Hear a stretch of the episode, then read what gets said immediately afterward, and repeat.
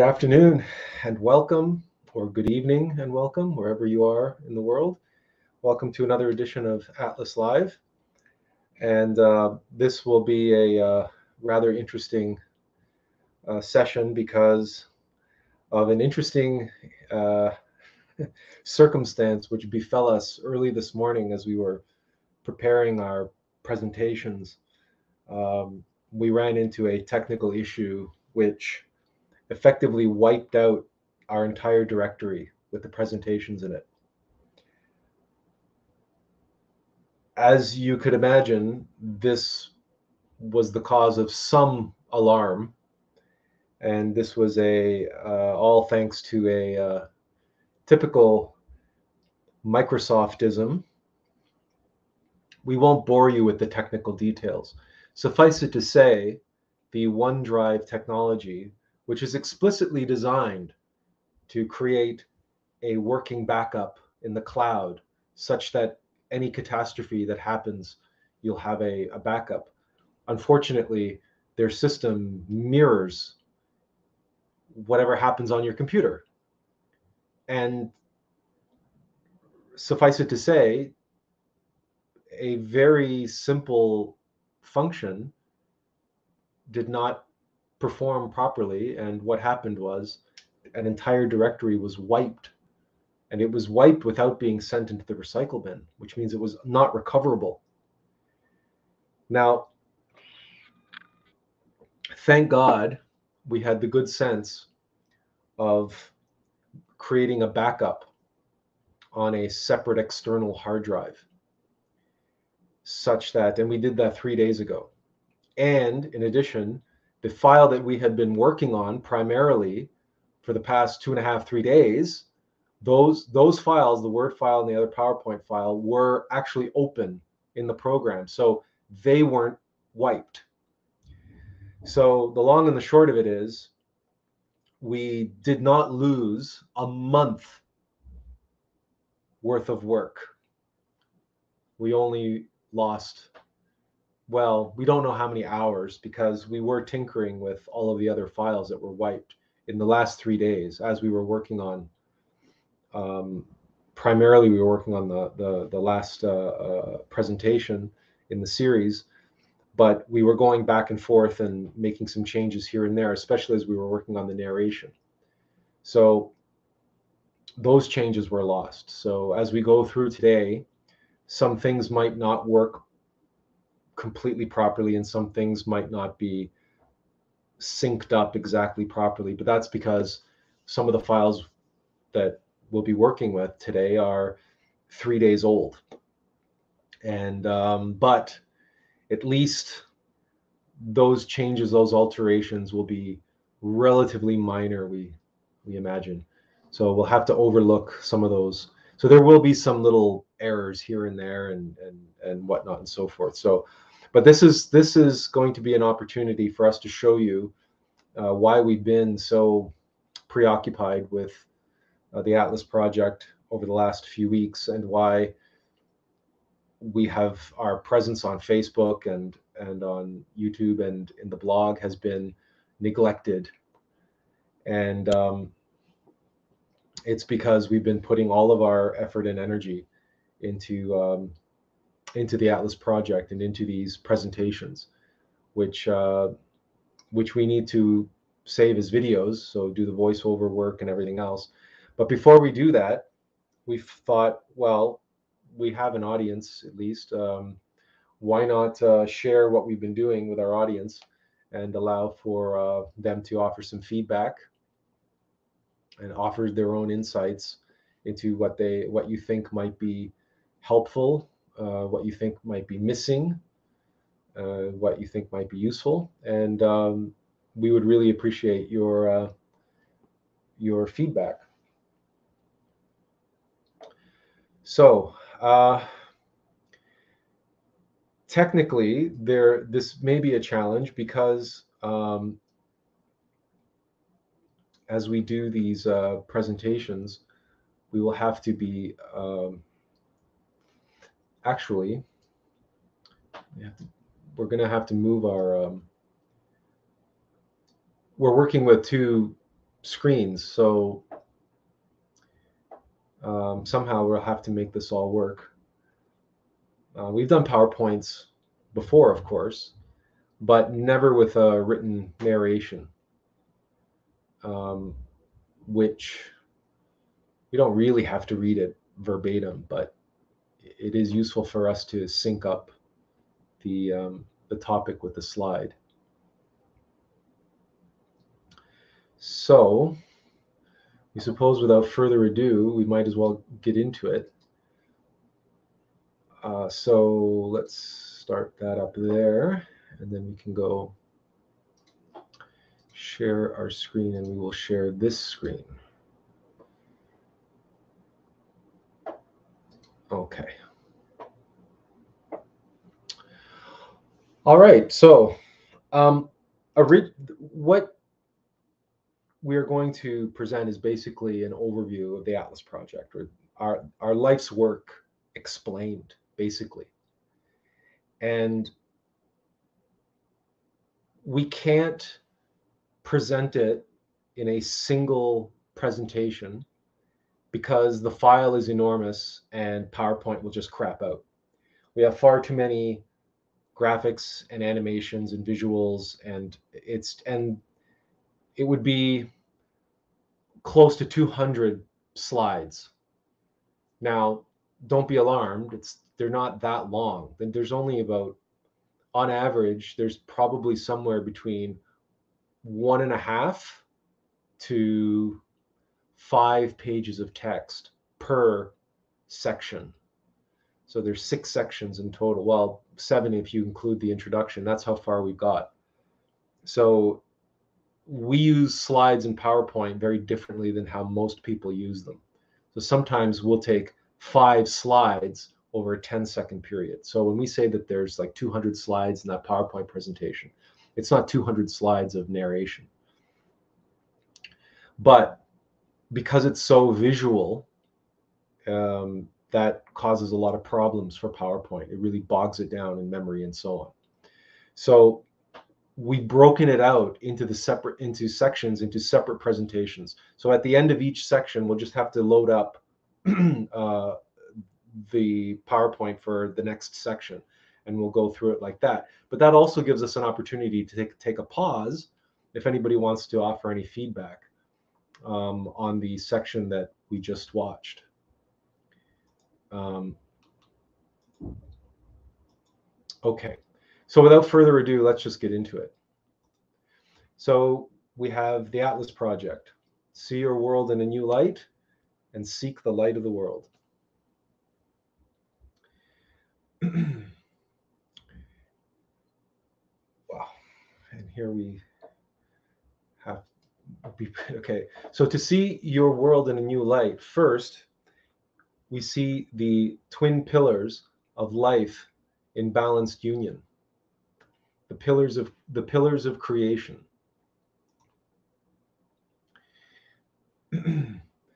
Those are the pillars of heaven and earth.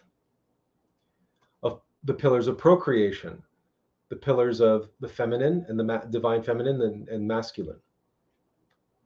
And the pillars of love, of severity and mercy expressed in macrocosm as they are in microcosm. Through the many forces and levels of nature, positive and negative, birth and death, physical and metaphysical. It is by seeing and experiencing the currents running between each pair of twins, including their alternating currents, that we see the forces that power our world. In the human condition, those forces include politics, economics, biology, psychology, culture, etc., and many more. And within each of these forces, the rhythm of life oscillates. For instance, in politics, we see a regular swing between the left and the right. And under normal circumstances, the natural tendency is to achieve a balance, uh, a balanced coexistence between the two. But when those who seek unbridled power attempt to enforce their will via the extreme left or the extreme right, the resulting imbalance plunges the world into darkness.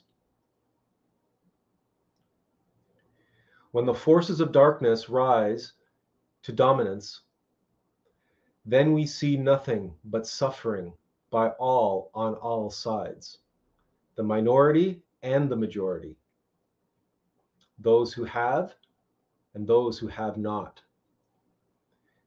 When we see suffering by all on all sides along the full spectrum of experience, we are witness to the law of the pendulum as we swing between craving and aversion, never truly able to permanently satisfy either. To see ourselves clearly trapped on the pendulum of desire, the source of all suffering, we need a superior vantage point.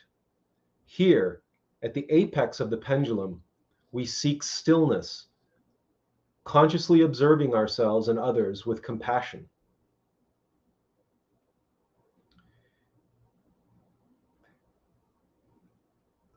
sorry, uh, lost my place. So, okay, here at the apex of the pendulum, we seek stillness, stillness, and the source of all C words, consciousness and compassion.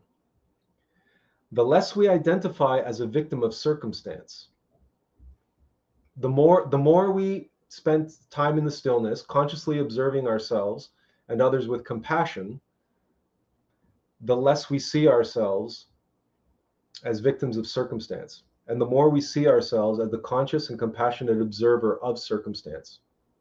We begin to shift from being stuck on the incessant turbulent motion of the pendulum to the still point of C words consciousness and compassion. It's the difference between being caught in the storm versus being in the lighthouse. With enough practice and patience, we can liberate ourselves from the pendulum altogether. And then we can truly see our world in a new light.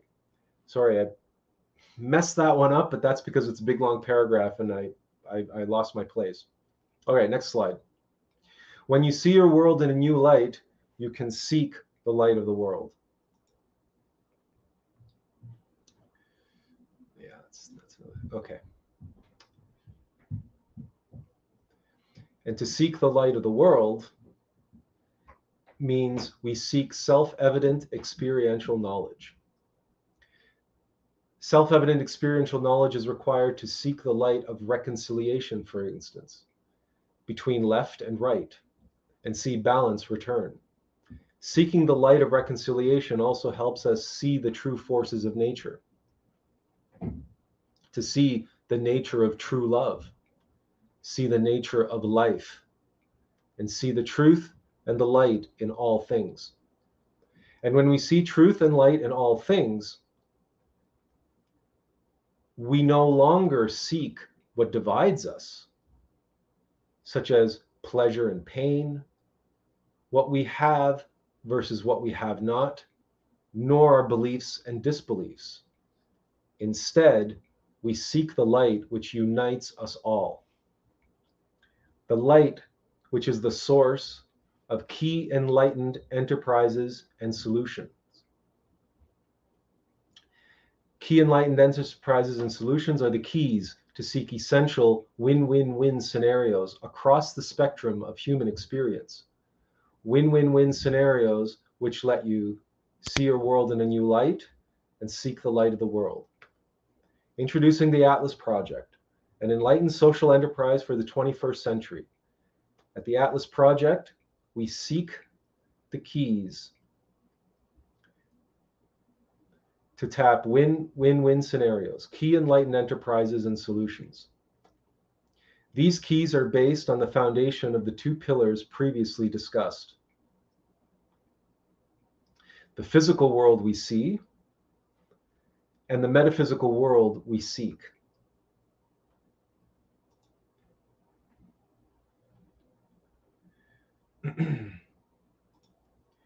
balancing and oscillating balancing and oscillating between the physical and metaphysical, self evident experiential knowledge of these six keys emerges from the seventh, which is the still point and source of all C words, including consciousness and compassion.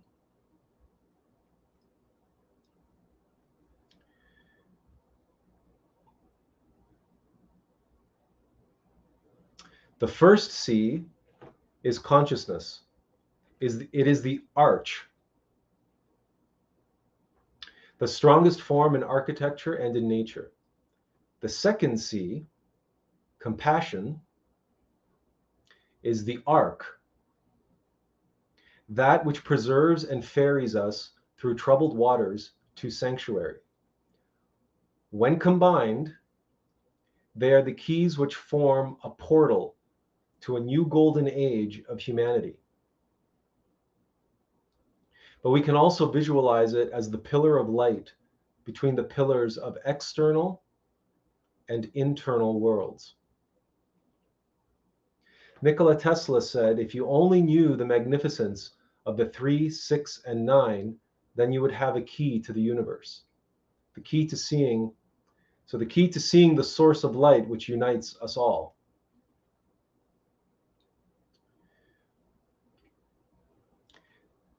It, so the key to seeing the source of light which unites us all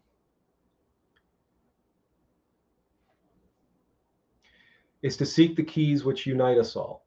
Ecosystem advanced human habitat, social environmental economic value, society engaged electronic democracy, sound empowered metaphysical science, spiritually enlightened education and culture, and individuals observing anal analogous ultimate methodology.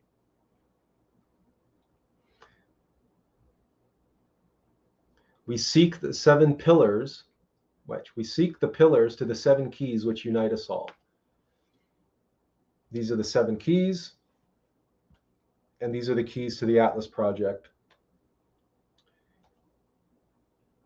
When you see your world in new light, you seek the light of the world. Learn more at uh, theatlasproject.com. Okay, so that took about I don't know, maybe 10 minutes with all my flubs and stuff, trying to trying to balance, trying to read the script and like advance the script on one screen and and advance the PowerPoint on the other screen. So this is going to be turned into a video, but of course I won't be doing it live on the video. I'll record the narration separately and then I'll match up the, the PowerPoint, all the animations to the to the recorded narration. So I won't have all those the stumbling through it. By the way, I've never done this before. This is the first time we've been doing this. Is for you live. So you're seeing us with warts and all. But this is just the introduction. And again, as we said, we're going to break it out into separate individual videos because nobody has the time or patience to watch. I don't know how long the video is going to be. But the goal is for each individual video to come in at under 10 minutes. So each section should come in under 10 minutes, but there's seven sections. So if you put it all together, it's going to be more than 70 minutes. It's going to be over an hour, the, the whole thing. But but if each individual section is like only um, you know is somewhere between five and 10 minutes, then that's easier for people to digest. Plus, the individual sections might be of some interest to them, whereas other sections might not. Um, so uh, we do apologize for the stumbling through it, but if anybody has any comments to make at this time, uh, we're we're uh, all ears. Like, did did any of this make sense, or was it confusing, or um,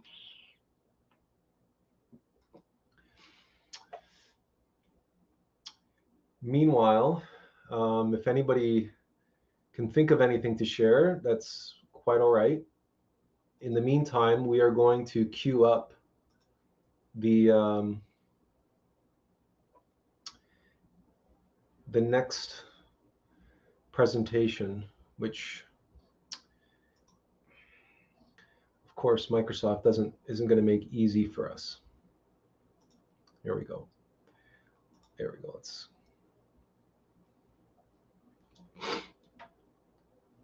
Okay, and then we can exit this and uh,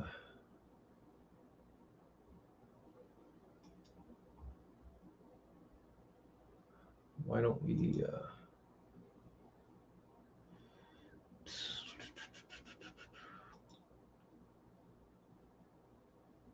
okay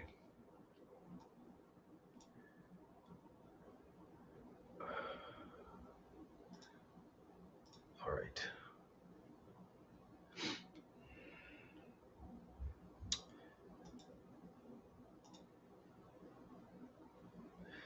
Benjamin says the introduction is, introduction is genius. I think you could try both a female and a male version for narration.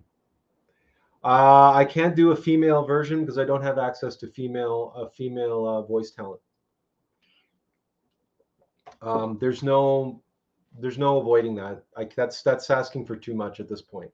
Plus, I'm not going to have a separate female male version of the video. That's it's an interesting notion, but I can't do it. And if if I was to have both male and female narrating the thing, I would have to have that access to that voice talent all the time, and I I simply just don't do that.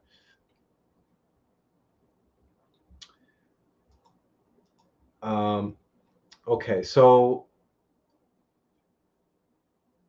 uh, so we have this ready to go. Um, something's not right. There it is. Okay, so so let's just get into the uh, the, the the introduction. Like this again, this is a three day old file now, so we haven't made the latest changes to it. So we'll see how it goes. Okay, so okay, so introducing the Attlas project. We're going to skip these. This is just going to be the intro to each one. Um, it's not going to be as elaborate as all this. Let's just get into the actual. There we go. So the first key we're going to be working, uh, talking about is ecosystem advanced human habitat, or ESA.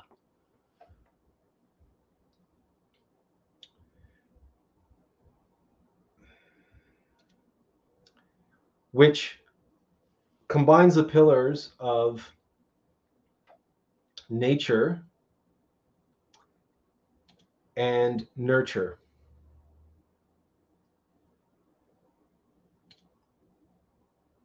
They both deal with environment. The first deals with our external environment, and the second, our internal environment. In the context of Isa, I keep losing my place on this narration as I try to advance the slides. Um, forgive me for a moment. In the context of Isa, the pillar of nature relates to our indoor habitat. The freshest, cleanest air, living water, harmonious energy, these elements of ecosystem advanced human habitat have a beneficial nurturing effect on the internal body and mind we inhabit, including benefits to our vitality, our psychology, and consciousness. When we look at our current habitat, we discover the prevalence of sick building syndrome. From off gassing of toxic materials to molds, we li currently live in an ecosystem of polluted indoor air. This hostile indoor environment creates many very real health issues for many people. And the negative effects of sick building syndrome go well beyond the physical effects science sees, creating a host of metaphysical effects, the truth of which science still seeks.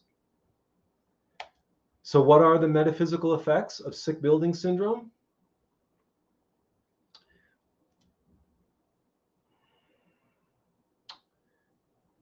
Uh, so what are the metaphysical effects of sick building syndrome? Well, that's not working. Okay. So we know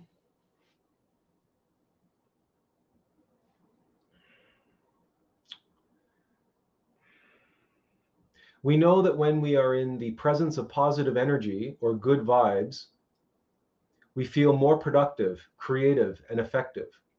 Accordingly, when we are in the presence of negative energy or bad vibes, we have a tendency to experience stress, anxiety, depression, and similar states which reduce our productivity, creativity, and effectiveness. The metaphysical effects of sick building syndrome include energy drain, stress, anxiety, depression, etc. It is possible to reverse the effects of sick building syndrome. Building ecosystems and technology address and reverse many of the adverse conditions of sick buildings. Ecosystems reverse the, the physical effects we see and support the positive metaphysical effects we seek. With a high order rainforest ecosystem, we effectively create a space of love, the highest expression of nature in its highest potential to nurture.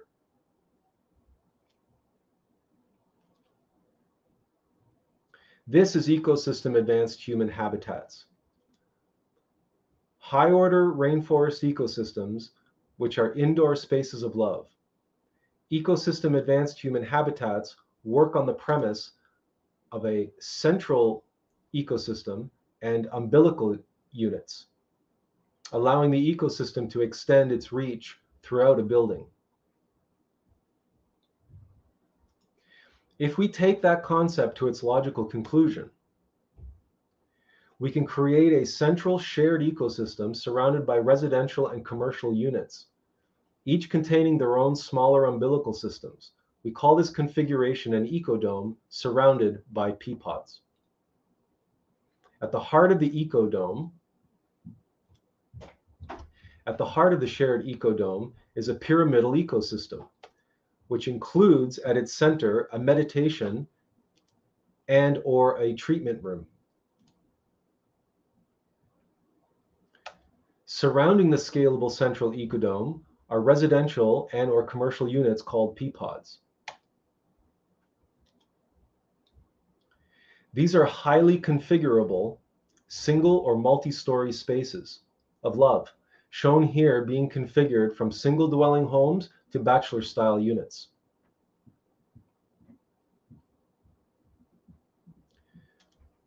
Collectively, this is what we call ecosystem advanced human habitat or ESHA.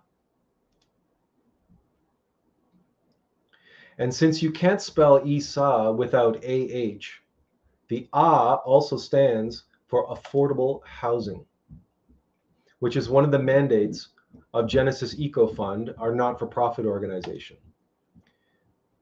Genesis Eco Fund is a not for profit organization whose mandate is accessible education, research, and development of health and wellness benefits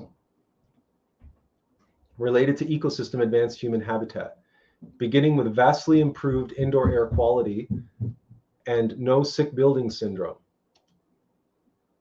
to enhance to enhanced well-being and cognitive function for occupants. This makes Peapod Life ecosystem advanced human habitat not only advanced habitat for humans, but it's it's habitat for advanced humans.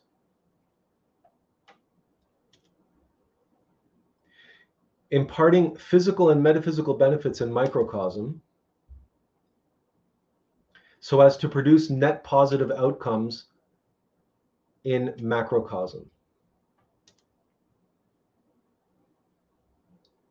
Since it is since it is easy to say healthy people lead to healthy places and healthy planet, the reality is we alone cannot make it happen.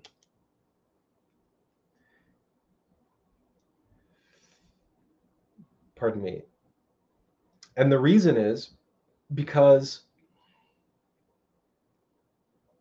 And the reason is because ecosystem must be at the very foundation of any effort to achieve so-called sustainability.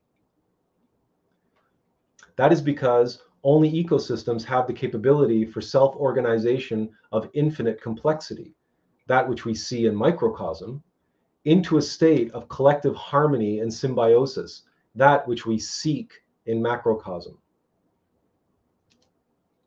Is there any deeper significance to Isa?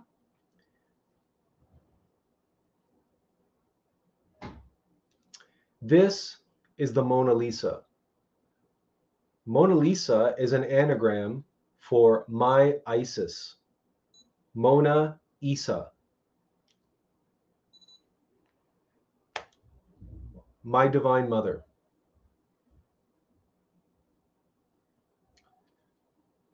Therefore, Isa is a practical expression of the divine feminine force at work in the world.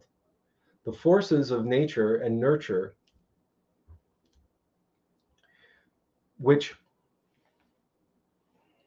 which we all know so very well by our own direct experience, both in macrocosm as well as in microcosm.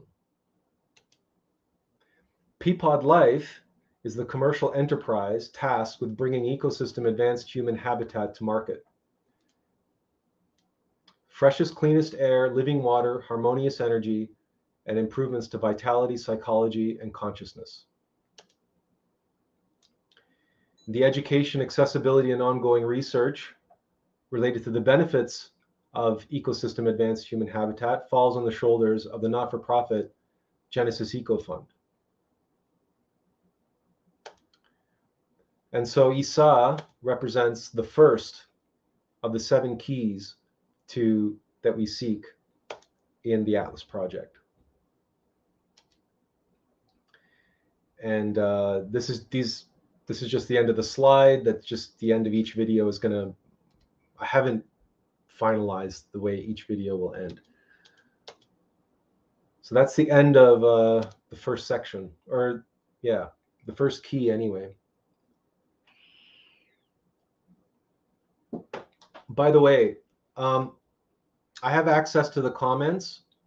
So at any time, feel free to you know jump in or make a comment i can address them at the end or i can stop and uh, address them as we go so uh,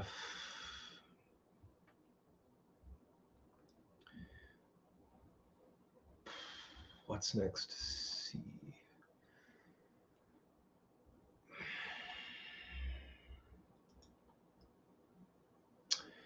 we we might have been better prepared for this today had we not had that snafu this morning, uh, because we had to go through this whole rigmarole of getting the backups and putting them back online, and it was a real it was a real headache.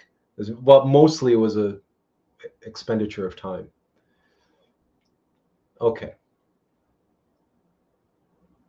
All right, let's just continue to the next section then. And let's put this over here.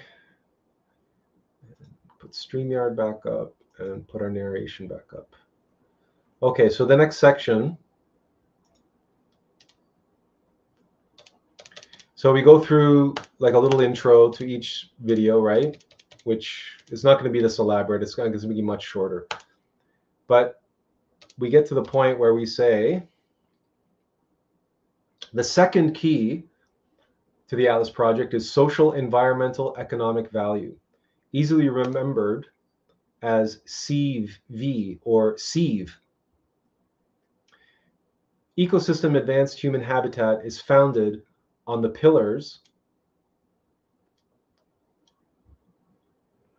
of what? No, they're oh, okay. CV is based on the balance sheet and generally accepted accounting principles. Principles which state that external liabilities and shareholder equity must equal internal assets. Plotted in plan view, we see these elements in the following orientation with one another. When we add elements from the income statement, including revenues, cost of business, and profits, profit and loss, we see all the elements of generally accepted accounting principles. We also see that nowhere are the externalized costs of the system accounted for. We cannot see the costs associated with the external environment, only those associated with the internal operation of the enterprise affecting the bottom line. Just look at the visual aid and see the imbalance for yourself. It is self evident and factual. Capitalism is fundamentally, fundamentally flawed at the structural level.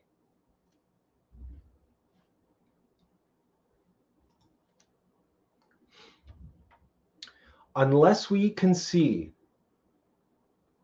all the external costs of any product, service, or enterprise, we cannot know its true value. What the market is willing to pay is not an objective measure of value by any true economic viewpoint. This is true and self-evident. Uh, uh, uh, um, this is self-evident and indisputable. Without a comprehensive social, environmental, economic valuation, unaccounted for externalized costs balloon and the world accumulates untold quantities of off balance sheet debt. Enter C valuation, CV or CEVE, a proposed upgrade to the structural foundations of capitalism, which injects recent technological developments, including blockchain, instant access to information, blockchain and ubiquitous instant access to information at the point of sale to empower market forces with complete and comprehensive social, environmental, and economic value. In the same way, we use nutritional labeling to help us make informed decisions about what to put into our bodies and microcosm. So the elements of C valuation combine to produce the CV label, an objective calculated value of externalized costs of products, services, and companies, which helps individuals at all levels of the economy make informed decisions so as to make so as to the impact they wish to have on the world. Envisioning the untold trillions of transactions which take place each and every year in aggregate, CV will, about, will allow free markets and the economy as a whole to dramatically alter the outcome of capitalism in macrocosm. Because as we know, microcosmic choices have macrocosmic effects. CV is a fle is flexible enough. Sorry, CV is flexible enough that it can be applied to products, services, companies, stocks, and other investments, groups of companies, and investment funds. And unlike any other rating scheme, CV is based on the calculation of weighted contributions of objective data points taken from, distribute, from distributed ledgers compiled mathematically by computer and displayed in real time online with a unique QR code signature. That signature can be scanned by any device, providing an instantly accessible and completely transparent CV of the product, service, company, or investment fund with a comprehensive overview of details relevant to the economic decision being made in that precise moment. For decades, companies have been judging individuals on their CV, well, corporations are individuals under the law. Isn't it time individuals have the opportunity to judge organizations on the strength of their CV? CV can also be pronounced sieve, as when a mass of data requires sifting through before it can become practically usable. Sieve also means heart in Hungarian, and sieve brings much needed heart to capitalism. Social environment economic value ha- handles people, planet, and profit with poise.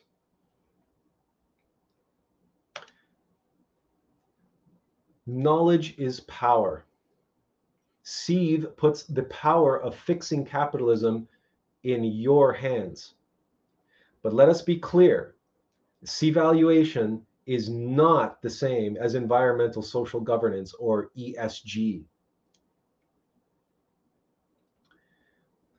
ESG is a top down subjective rating system limited to corporate entities and investment funds. Szív works in every element of every level of every supply chain and up the value chain to include companies and investment funds. ESG relies on self reporting and other subjective inputs, making it wholly unreliable and little more than a glorified marketing public relations stunt. Szív employs the latest in blockchain algorithms, quantifiable objective inputs in order to produce real C values. ESG is largely self policing, meaning no oversight or verification. Szív is verifiable and transparent across the distributed ledger.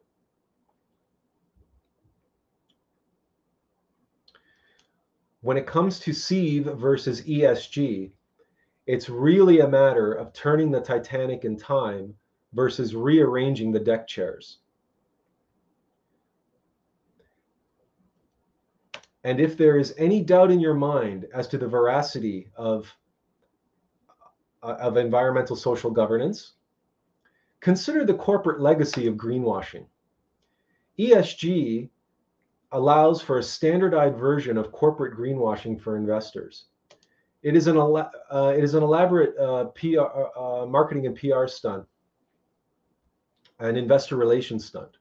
Remember the financial crisis of 2008? Remember the so-called AAA investments which caused it? ESG is just a greenwashed version of that all over again. Only next time the crash it brings it, the crash it brings about could be decisive and fatal. What we need is social environmental economic value, a CV, to sift through a massive amount of data points and bring heart to the economic system managing the physical world we see and incorporating the metaphysical world we seek. Attlas Information is charged with the task of trumpeting the call for C valuation. So CV is the second of the seven keys to the Attlas project. And then we have the outro for this section. So see your world in a new light, see the light of the world.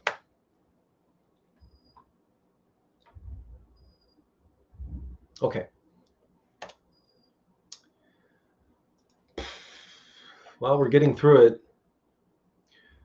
Um, all right, we'll just keep going. And we'll keep going until somebody has any comments. And then we'll stop and take the comments as they come. Uh, let's open the next one, which uh, it's difficult. Uh, okay, here it is.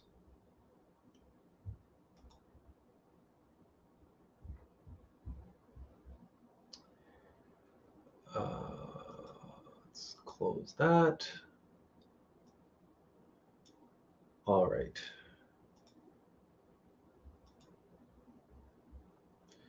Okay. So again, we have the little intro to this section, which won't be this elaborate. And um, we come to the point where we say the third key we turn to is society engaged. Yeah, let's wait. Society engaged electronic democracy, or SEED for short. SEED is a recognition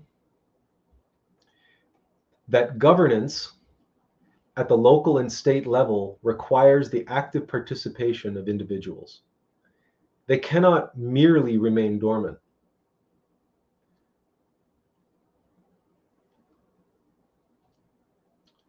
Right.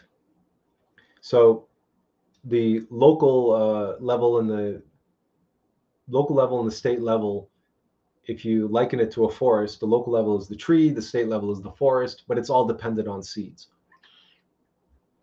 If the seeds remain dormant, you have no you have no tree and you have no forest. So let us turn to the Greeks um, for a moment and ask ourselves, what would they have made? What would they have made of our handheld supercomputers we all carry around in our pockets? Would the Greeks would the Greeks be using their smartphones for the uh, the the frivolous, like Snapchat and Flappy Bird, Facebook and Tinder? Or would they be using them for the outrageous, like fake news, trolling, TikTok, and virtue signaling? Would they have used this miraculous device to propagate extremist propaganda and disinformation, or uh, for the, the insidious of uh, like, like scams, bullying, woke mob mentality, and cancel culture? Would they have used this miraculous device to propagate extremist propaganda and disinformation? Or would they have used it as a practical and useful tool to support and enhance governance of the Republic? To understand better what the founders of democracy might have done with today's smartphones, let us look at a phenomenon known as the ostraka originate uh, or the ostrakon, which is related to the word ostracize.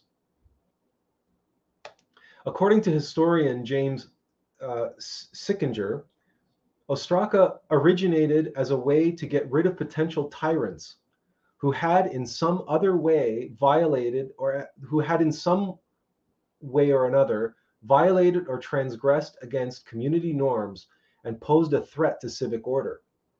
In other words, the Greeks had a structured democratic system in place beyond mere election, and they put that structured system in the hands of their citizens. Of course, we too have our own modern political ostraca in the form of woke mobs, cancel culture, and anger fueled online ranting on social media which is by any account an enormous waste of time and energy. Imagine what more could be accomplished if instead of wasting all that time and effort on angry, destructive effort, on um, angry, destructive rants, we had in our hands a platform for constructive C democracy. For instance, a platform for generating wiki policy. We would shift from the partisan gridlock of Congress to a cooperative, nonpartisan platform for progress, a platform for C democracy at the individual, local, and state level. For where we are as individuals in microcosm.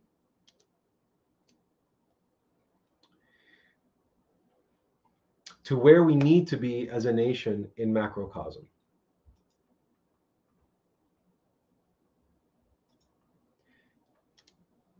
Now, if the term C democracy has you seeing red, and you feel that what we need to pursue is a platform for a C republic,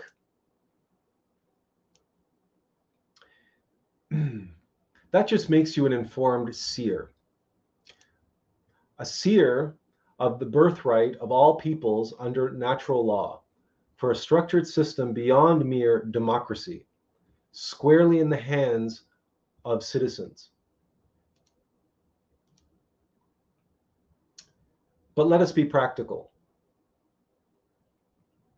To seed such a system, we must employ language and concepts as they are understood by the majority of citizens. That means seeding a political platform. That means seeding a political platform. To that end, here in Canada, we have proposed Centrist Democratic Progress Canada. Where you to see democracy and see progress, to seed the future in microcosm, to, so that one day it might be realized in macrocosm. In addition to CDPC, Attlas Information will continue to sound the call for individuals and organizations to come join the initiative to seed an online platform for seed democracy at the municipal and state levels.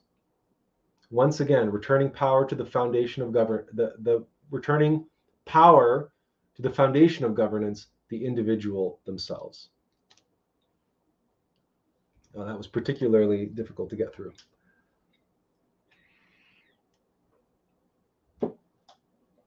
All right. So with this, we've covered the worldly aspects of the Attlas project. So now we get into the metaphysical aspects. Um,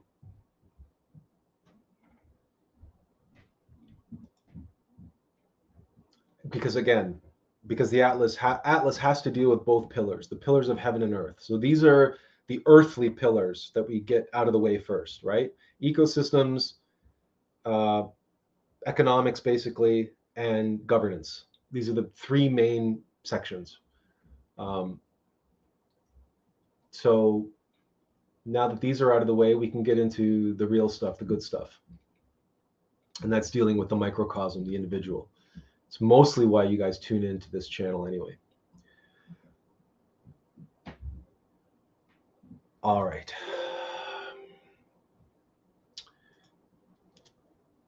Okay, so let's just exit out of this.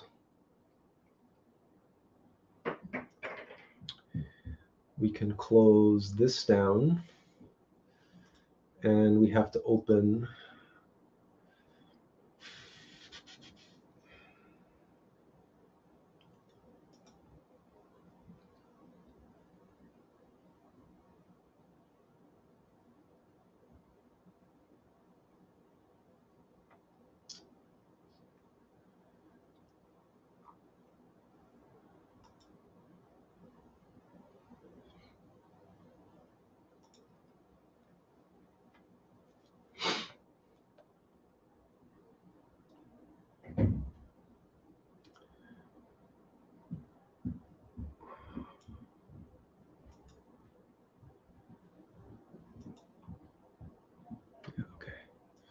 All right.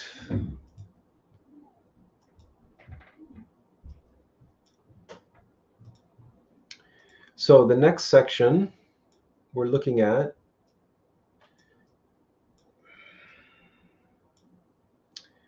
try to behave. Okay.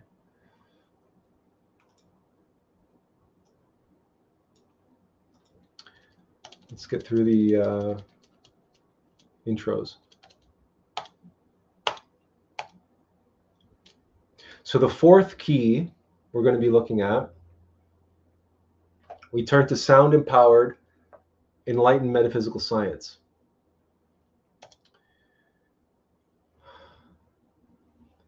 Biology, chemistry, including biology, chemistry, physics, but also looking sound, which is vibration, uh, energy, and metaphysics. So we're looking at upgrading biology, chemistry, and physics with the metaphysical foundations on which they are based. So the nature of the external 3D simulation and the nature of the 4D internal metaphysical foundation. Comprehension of that fact will lead scientists to direct conscious uh, experience of the fifth, sixth, and seventh dimension, and result will be an emergence of a truly enlightened science. Materialist science presently exists inside of a frosted glass box, and so can do little more than reflect that box. So visualize, if you will, existence inside of a 3D simulation. You exist as a character or an avatar inside of that simulation. And observation or measurements you take are of the simulation and thus not ultimately real. Sure, you are also a player occupying the character. Sure, since you are also a player occupying the character, you may be able to glean snippets of the underlying code, which exists differently from how participants experience it. That includes hardware, software, the developers, and the rules or laws encoded in the simulation. Participants experience 3D simulation as a character with faculties limited to the rules of the virtual world, having little resemblance to players' true nature and experience, let alone the underlying code. Consider the fact that as a player, you can lose yourself in the game, that is, lose track of reality. You can become fascinated, hypnotized, mesmerized, identified. This phenomenon is self evident to anyone who has ever played a video game, particularly a game they would call addictive. We can turn to countless examples of people losing themselves in games like World of Warcraft, forgetting to eat, sleep, go to work, feed their pets, or connect with friends and family. Then there are the countless fortunes, large and small, which have been pumped into slot machines $1 at a time. But the same can be said of those who are completely identified with the visceral thrill of physical experiences, and those who are completely identified with their own self image. These are all examples of the same phenomenon of becoming identified with something which is not real. The body and personality is just like a character in a game, a 3D spacesuit for our innermost player or true self to experience 3D space. If we become identified with the spacesuit and the simulation, we limit ourselves to the simulation. Limited by three dimensional laws, we cannot seek laws of the fourth dimensional foundation. Thus, we can never Thus, we can never truly master the three dimensional world. But if we can stop identifying with the 3, 3, 3D spacesuit in simulation, we can awaken consciousness. We can seek our true self, our innermost player, and investigate the laws of the fourth dimensional foundation and truly master 3D space. This means mastery of the this means mastery of the external comes through exploration of the internal. When we consider the electromagnetic spectrum versus the visible spectrum of light, we discover that 3D reality is a matter of perception, pun very much intended.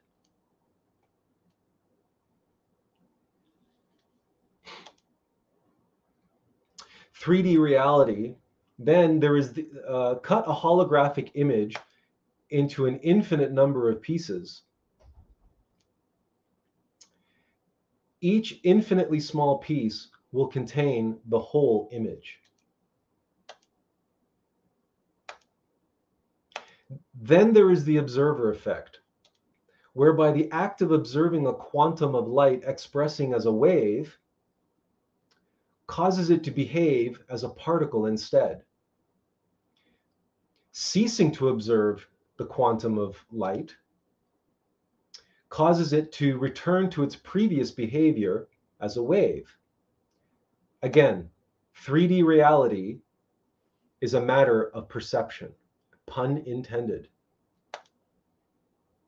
Let us consider the observer effect in the context of our own 3D simulations namely real-time rendering.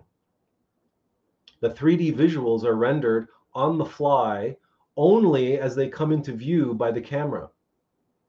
In other words, 3D virtual reality, like light itself, is a matter of perception. The virtual world doesn't exist in three dimensions until it is called upon by the receiver. Now let us look at, a, at complementary photons emanating at the speed of light in opposite directions from their source. If we deflect one photon, its pair will mimic its behavior exactly. Understanding that each photon is traveling at the speed of light, which is 300,000 uh, kilometers per second, you might be tempted to multiply that by two or double 300,000 kilometers per second. But the speed of light is c, constant, including for each photon. But if nothing can fast travel faster than light, and the two photons are traveling away from each other at light speed, how does photon 2 know what photon 1 is doing? To answer this, we must observe reality from light's point of view. To a stationary observer, light moves at a constant speed of 300,000 kilometers per second in one second. But if we were to travel at 87% of the speed of light,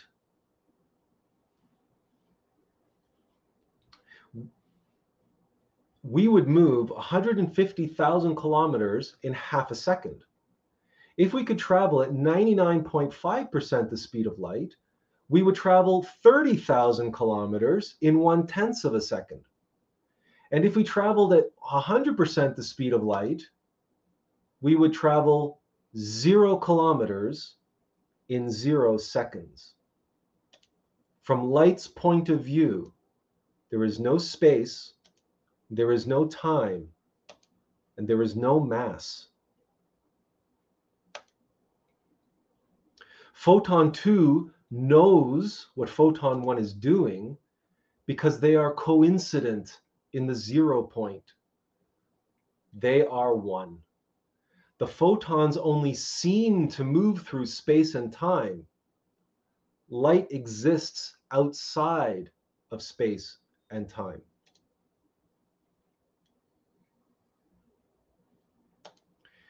So, what do we make of this so called speed of light?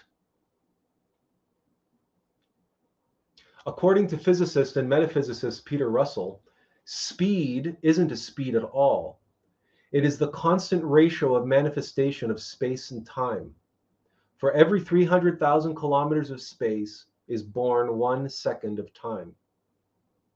The question is can we verify this using another observable phenomenon of light?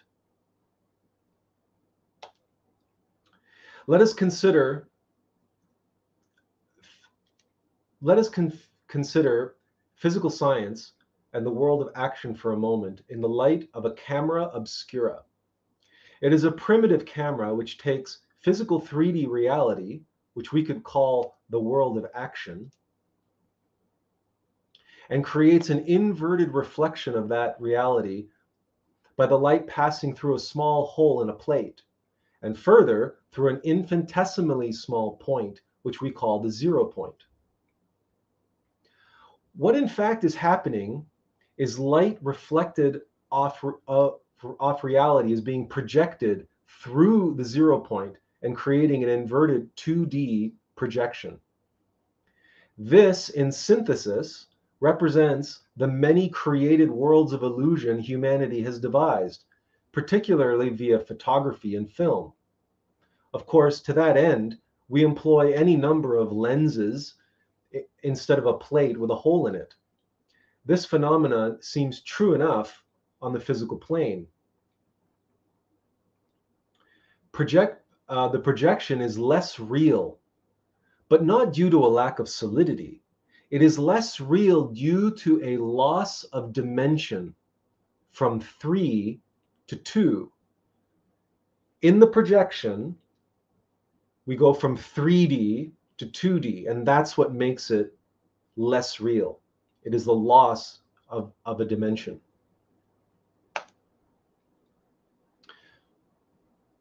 Let us observe a similar phenomenon from the perspective of metaphysical science and the world of formation. Here we begin with the fourth dimensional foundation and fifth dimensional astral plane. Combined, these constitute the world of formation. Passing through the zero point of a dimensional plane, the result is a three dimensional projection. That projection is indeed more solid. But it is only a projection and not real, as was the case in the camera obscura. Reality here is not a question of solidity, but it is the fact that the loss of one dimension between the fourth and the third constitutes the projection of an illusory illusory reality. In the same way, a photograph or film is merely a two-dimensional projection and illusion. That said, from our point of view, actions in the 3D world of uh, in the 3D world of action have an impact on the 4D foundation and 5D world of formation. It is as the axiom it is as the axiom states, as above, so below suggests, as within, so without. But in reality, all is happening within. The 3D projection is just an illusion, a simulation which indeed feels very real to us. This is true on the metaphysical plane and explains every physics defying properties, abilities, and phenomena of light. But much of the but much to the chagrin of eager new agers, the story doesn't end here.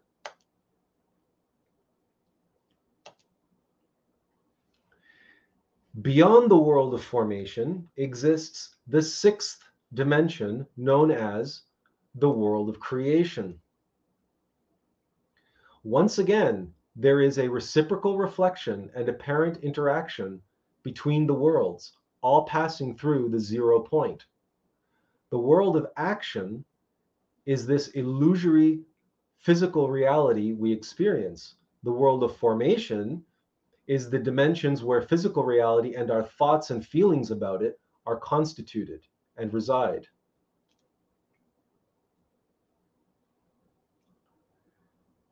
The world of creation is where our experience of the third, fourth, and fifth dimensions is created and resides. In the world of creation exists consciousness, individuated essence of being, human soul, and all forms of experience. Next, we arrive at the world of archetypes, the seventh dimension, including mathematics and geometry. This is the seventh dimension in which exists the unformed essences of all form and objective, unmediated, self evident experiential knowledge. In other words, the undrafted blueprints, the undrafted blueprints of all creation and the unwritten, unspoken universal, universal truths behind all imperfect expressions of it. From the world of archetypes, creation moves downward through the world of creation, the world of formation, ultimately projected into the 3D world of action where we are able to experience their infinite expressions, manifestations, and permutations.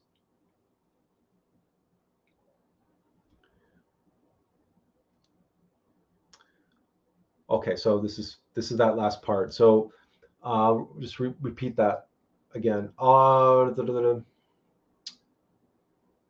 so from the world of archetypes, creation moves downward through the world of creation, the world of formation, ultimately projected into the 3D world of action, where we are able to experience their infinite expressions, manifestations, and permutations. Okay.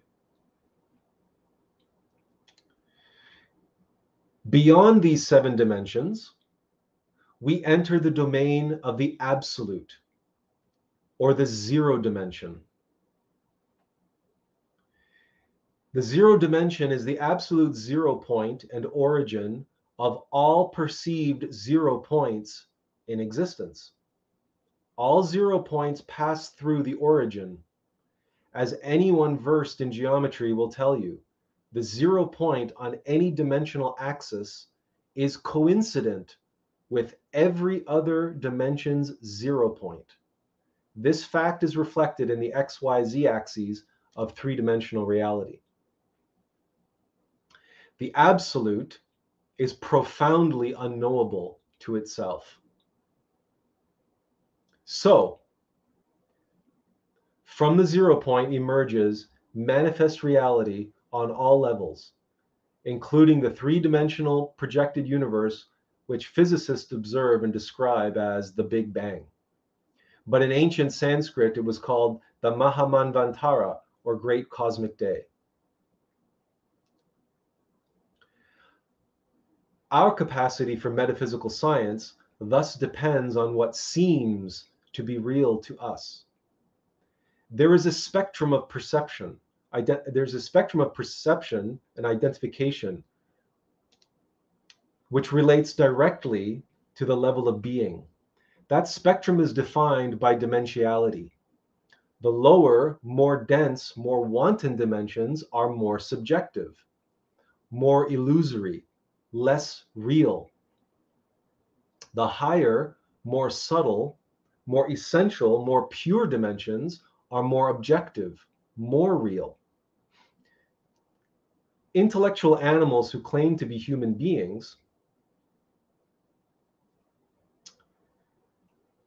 believe energy, psychology, consciousness, abstract concepts are products of physical reality, the body, and the brain. They are trapped in the world of action, imprisoned by their Hume or earth.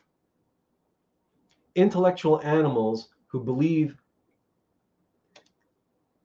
intellectual animals who believe they are spiritual identify with the world of formation, claiming I am not my body, and believe religiously that their personality and energy body can, quote, ascend to heaven, what New Agers called 5D ascension.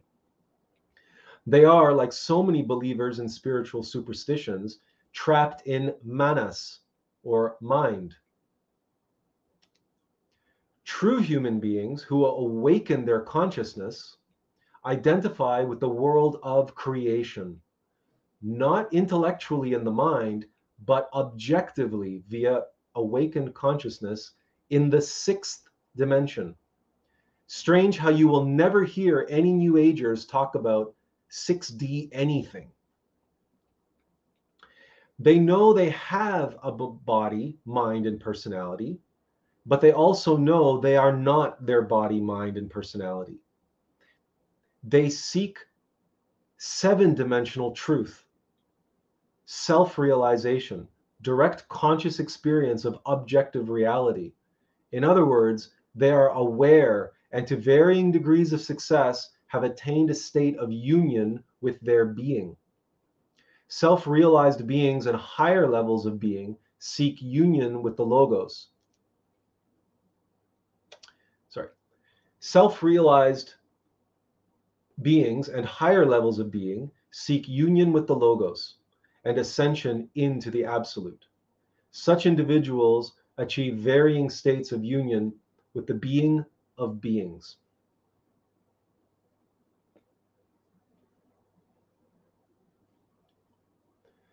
from the words Hume, oh, sorry, from the, uh, the being of beings. Okay, so from the words Hume, Manas, and mind comes the expression human being.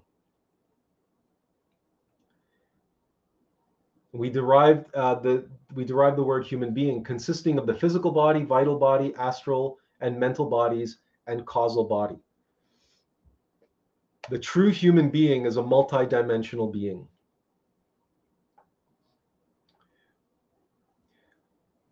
Multidimensional human beings seek self evident experiential knowledge and require a corresponding multidimensional metaphysical science. One which focuses not on the 3D simulation, but on the 4D foundation, the etheric electric foundation of the fourth dimension. What's more, such a metaphysical science no longer relies solely on the subjective theories of mind, but instead on objective knowing, self evident experiential knowledge, what all genuine altruistic science surely seeks. This shift in perception, one dimension to the right, signifies a genuine evolution for humanity.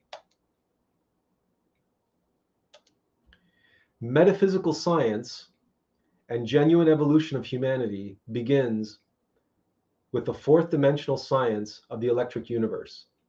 This includes building upon the work of, Walt, of uh, people like Walter Russell, Nikola Tesla, Jim Hutchinson, and many others. And many others, outliers and black sheep of the scientific establishment, who have rightly been rocking the boat of primitive three dimensional scientific theory and an outmoded empirical scientific method, which cannot see the inherent limitations of its own design. Metaphysical science observes directly via the application of six dimensional science of awakened consciousness, as encoded in symbols and allegory found throughout history, myth, religion, mystic traditions, high art, etc.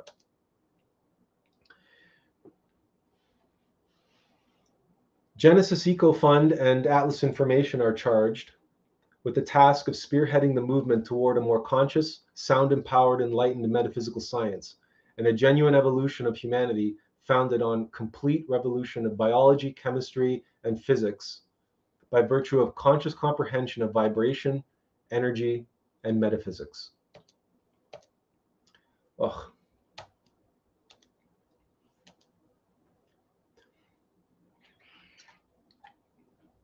So that was a mouthful. That's the end of that section. Okay.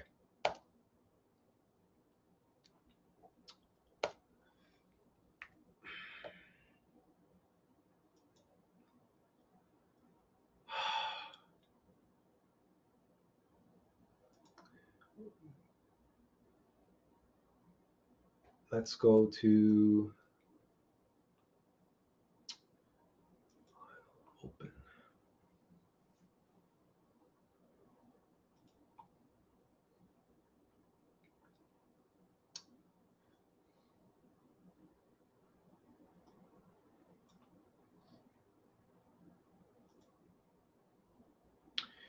We've noticed we've lost quite a few viewers. Uh, this is probably more arduous and uh, torturous that, uh, than uh, we thought it would be.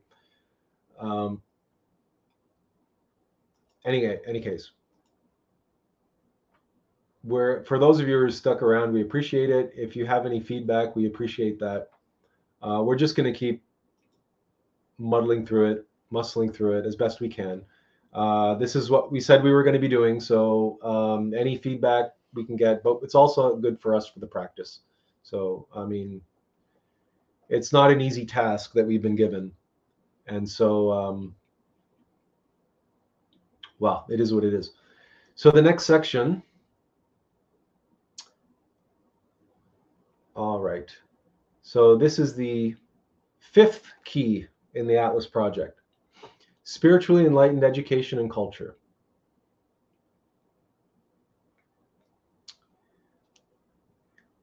CC is based on conscious universal vision and actualization through instruction and mediation. They are these are represent the two pillars of the first to nurture individual development and the second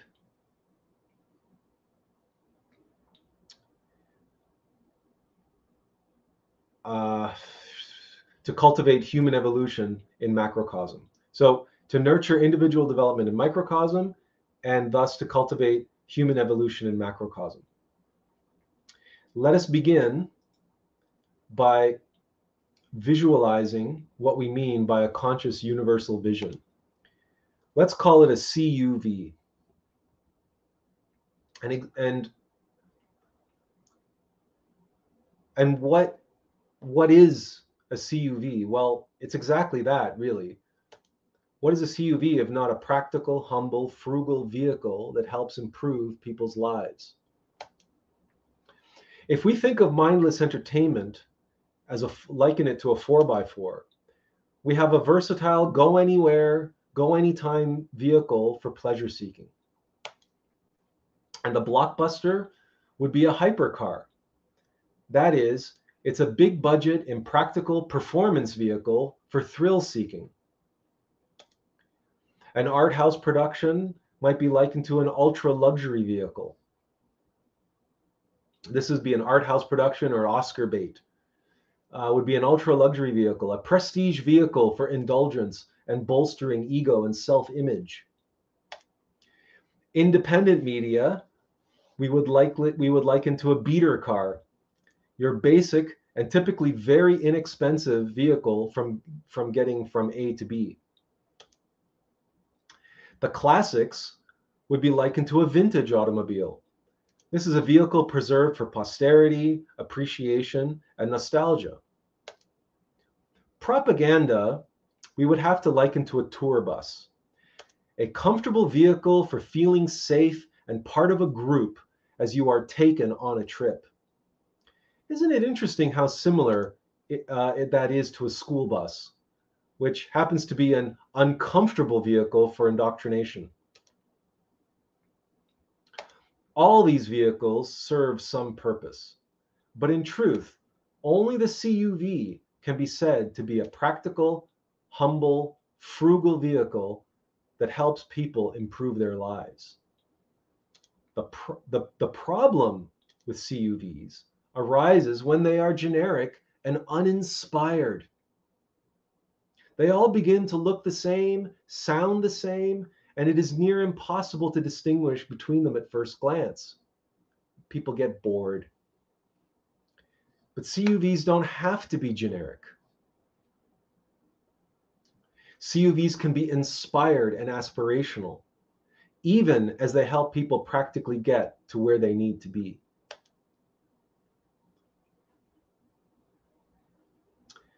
The same is true for conscious universal visions.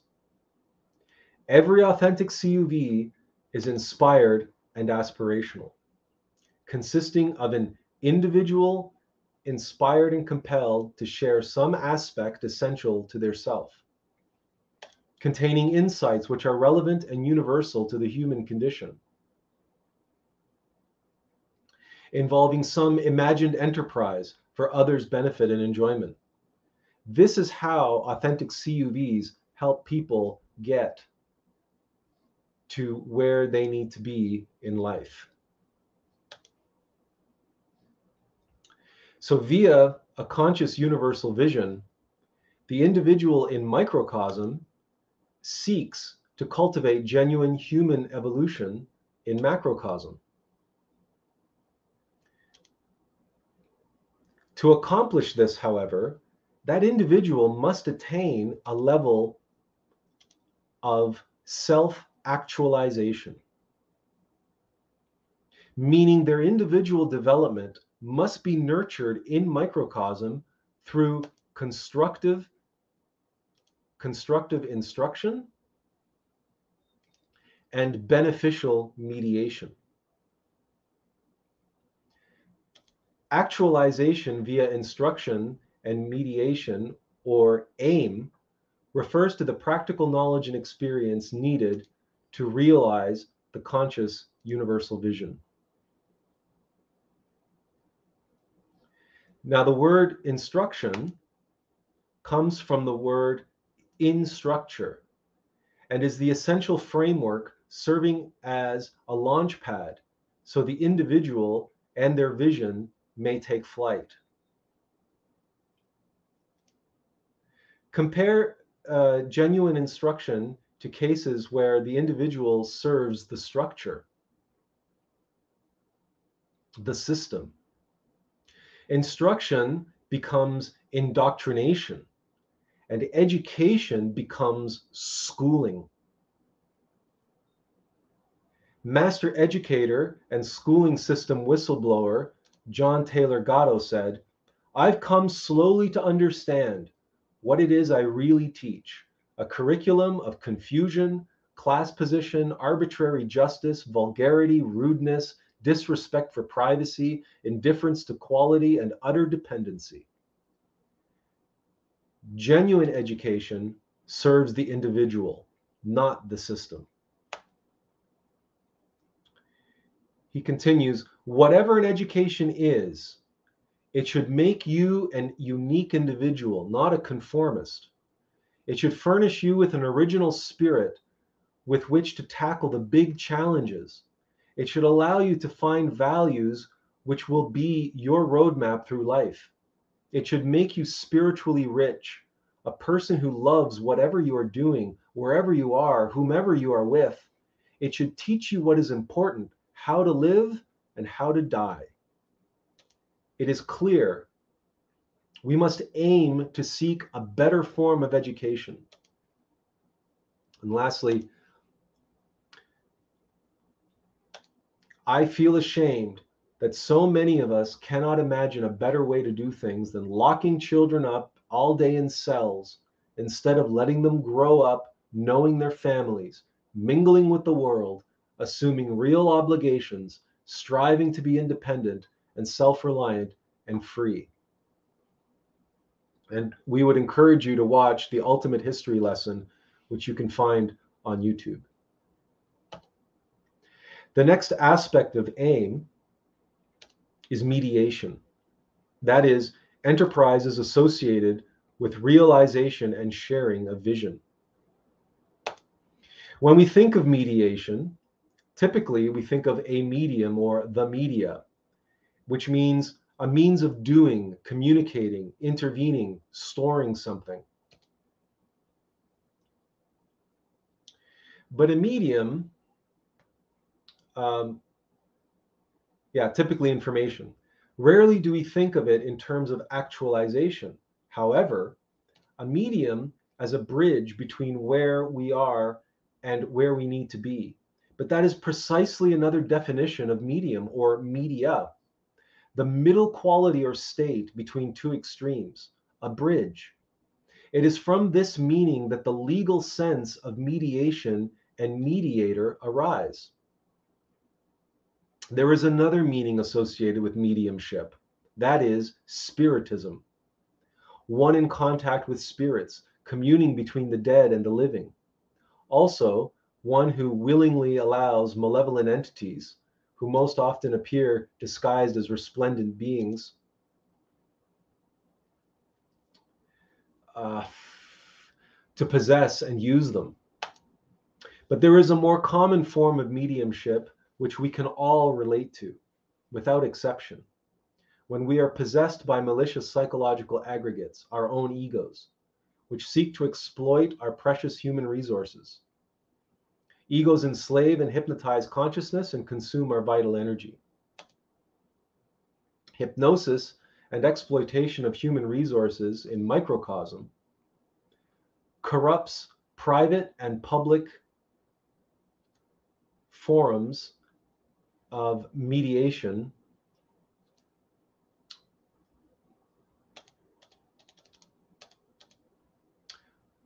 resulting in mass hypnosis and exploitation of human and natural resources in macrocosm.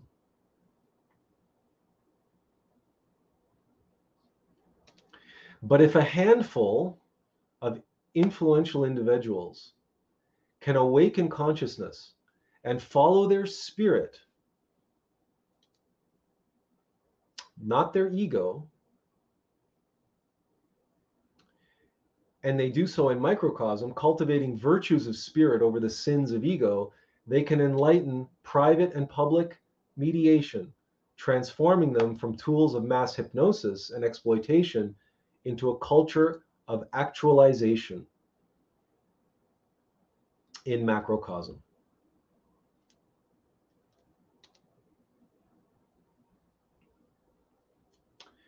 Spiritually enlightened education and culture is founded on the two C words consciousness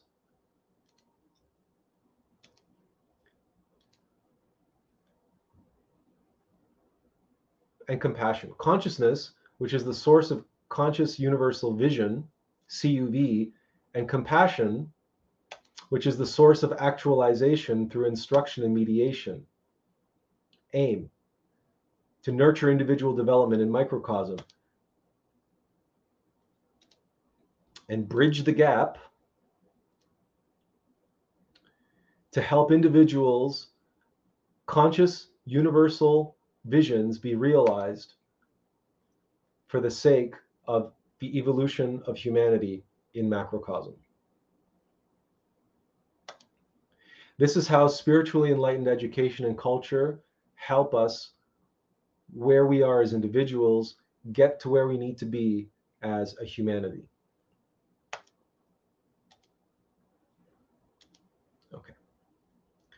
Tasked with cultivating CC are Genesis Eco Fund, Attlas Information, Attlas Arts, and No Uses. Okay.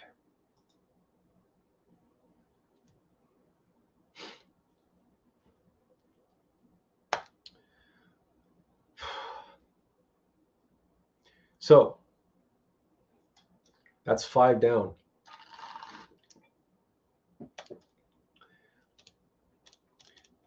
Let's go right to the end here. Okay, so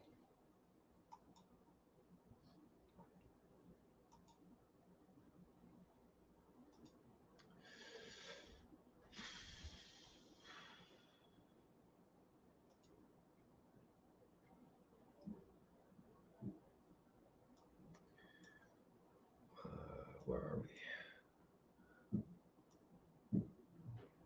Okay.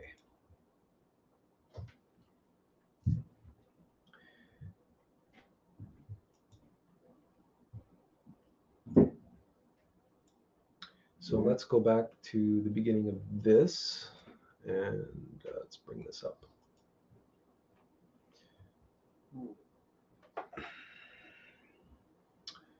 All right.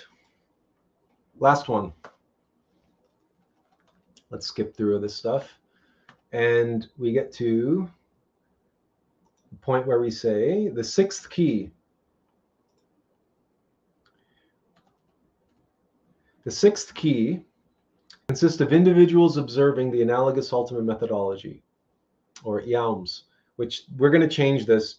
We have to, we're going to change it to just AUM, the analogous ultimate methodology. We're going to take out the, uh, the, the EO stuff because it's, it's, we might introduce it at some point, but um, it's, it's just too complicated and already this section is too long. So, all right. It begins with mindfulness, followed by diagnosis, uh, comprehensive analysis, conscious synthesis, catharsis, and liberation, leading to an increase in self evident experiential knowledge, that which we seek.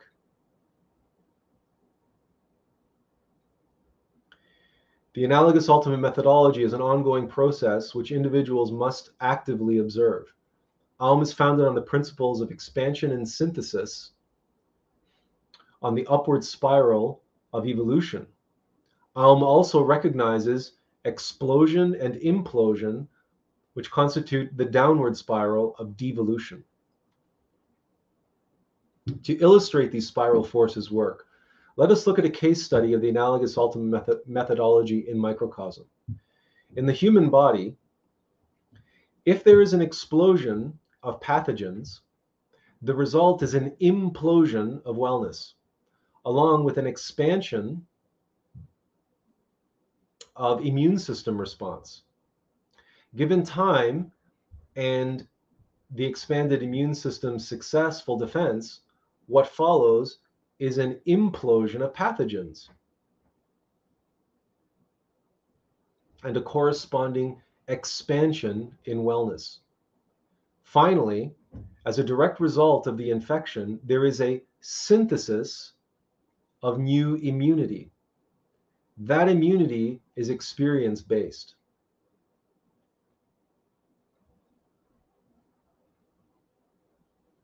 And it causes an expansion in the immune system response capacity, meaning immunity is an example of self evident experiential knowledge. Specifically, the experiential knowledge the immune system seeks. There have been many individuals observing the analogous ultimate methodology at work in microcosm and in macrocosm throughout history.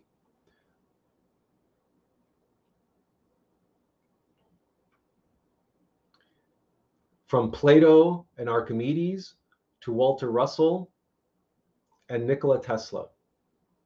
Walter Russell, in particular, revealed the nature of 4D vortex science, which constitutes the foundation of the electric universe, eh, with his insights into the equal and opposing centripetal and centrifugal forces at work. Forces which we can observe working in spiral vortices in the third dimension. That said, the analogous ultimate methodology is fundamentally metaphysical. We can observe the metaphysical nature of the analogous ultimate methodology of life in our own experience. For instance, an explosion of anger can lead to an implosion in our relationships. An expansion of consciousness leads to a synthesis of new insight, imagination, information. These are examples of the analogous ultimate methodology at work in human psychology. But let's take a closer look at the Alma psychology by suggesting that if nature, in her wisdom, created that which we call an immune system to defend the physical body against physical attacks by pathogens, surely nature would have created an analogous immune system to defend our metaphysical bodies against metaphysical attacks by malicious entities. In the physical body, we refer to such malicious entities broadly as pathogens, meaning the cause of disease. Metaphysically, malicious entities have been called many names, including egos, eyes, psychological aggregates, sins, nafs, demons, devils, etc. The immune system is always present and alert, monitoring uh, monitoring and detecting infection or disease, which literally literally means dis-ease. That is, the moment we become aware of one or more symptoms. Psychologically, this equates to mindfulness, or self observation of our mental, emotional, and physical state. It's being ever present and aware of experience of our mental or emotional dis-ease, stress, anxiety, excitability, etc. After becoming aware of the presence of a pathogen, the immune system goes about examining the nature of the infection. Is it viral, bacterial, fungal, or some other parasite? Once it determines the nature of the intruder, it sends out alerts informing the rest of the body just what it is dealing with. Likewise, whenever we practice self observation, we need to perform a kind of self diagnosis, identifying in simple terms what's behind our dis ease anger, fear, lust, pride, shame, gluttony, etc. The immune system then synthesizes and mobilizes the immune system then synthesizes and mobilizes a response based on its in-depth analysis of the threat. Psychologically, we likewise we likewise need to perform an analysis of the psychological aggregate and how it went about causing our disease. Next, the immune system goes about eliminating the threat. Similarly, we await the we await the point of conscious synthesis, the aha moment, when we comprehend how the particular psychological aggregate we are analyzing caused us and others suffering. Once it has eliminated the threat, the immune system then cleans up the mess caused by the offending pathogen. The body is freed from the infection. The analogous psychological process is catharsis, whereby previously comprehended egos are eliminated from our psyche. Next, the immune system sets to repairing any damage the pathogen caused and restoring equilibrium to the body. Psychologically speaking, the consciousness is liberated from the subconscious and is made conscious once more. As previously mentioned, this process on the physical side produces new immunity. Psychologically, facing, comprehending, and eliminating any particular ego brings our psyche closer to equilibrium and produces self evident experiential knowledge, that which we seek. Some may refer to this as gaining wisdom, greater knowledge and resilience than we had before. We learn, grow, and become just a little stronger and a little wiser for having gone through the process. It's self evident. If nature, in her wisdom, gave us an immune system to protect our physical body from disease, then it follows Mother Nature would have devised a congruent defensive system to protect our metaphysical bodies from dis-ease. But if medicine but if medicine is aware of one analogous ultimate methodology, namely the immune system, why is modern psychology largely ignorant of the analogous ultimate methodology of psychology? It is because the immune system is, is physical It is because the immune system is physical and as such functions mechanically, automatically. It is a function of the physical body, and so the physical body itself handles it for us. The Aum of psychology is metaphysical, and as such, it functions consciously, intentionally. It is a function of the psyche, and so the psyche will handle it for us, but it cannot do so without our conscious cooperation and active participation. To illustrate what happens when we fail to observe the Aum of psychology, let us look at another analogous application of Aum as it applies to computer systems, namely the detection and elimination of malware. We can say the egos we cope with are psychological malware. If we turn off real-time monitoring, if we turn off real-time monitoring in our malware program, we essentially hamstring the entire process. And we are left with a vulnerable machine. If we do not practice self observation or mindfulness with the of psychology, the same process is hamstrung. And likewise, we end up a vulnerable human machine. And what we are vulnerable to is self interest. That is, self interested entities. Malware in the case of computers, and egos in our case. And be it malware or egos, they rarely present themselves as malevolent entities. On the contrary, they present themselves as useful, desirable, or beneficial. And because we are no longer monitoring, detecting, and analyzing the internal activity, we are helpless to resist their implicit self interests. Unchecked, self, all self interest eh, interested entities multiply. Malware does so by gaining control over and exploiting system resources. Egos, egos seek to gain control and exploit our human resources in order to multiply. And of course, we know that self-interested self-interested entities will not stop with us built into their nature is the ability to continue to continue spreading and infecting to control and exploit more and more. Malware will spread through networks to in, to infect myriad other devices to control and exploit ever more system resources. Similarly, egos will spread through the private sector to infect many kinds of organizations. For instance, egos invented the corporation, which they have defined as an individual under the law, in order to gain control and exploit even more human and natural resources.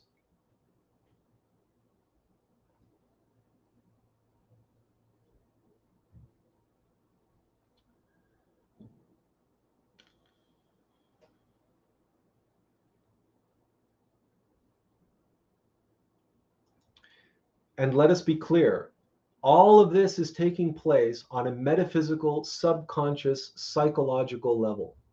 The actual individuals running said corporations may believe they are doing right by themselves and the planet. But because they are not practicing the analogous ultimate methodology of psychology, their subconscious mind is overrun with egos in microcosm. And those egos have a profound influence over every business decision they make, which has an effect in macrocosm. This is self evident, since no one can honestly deny that self interest seeks to take control over and exploit human and natural resources on this planet.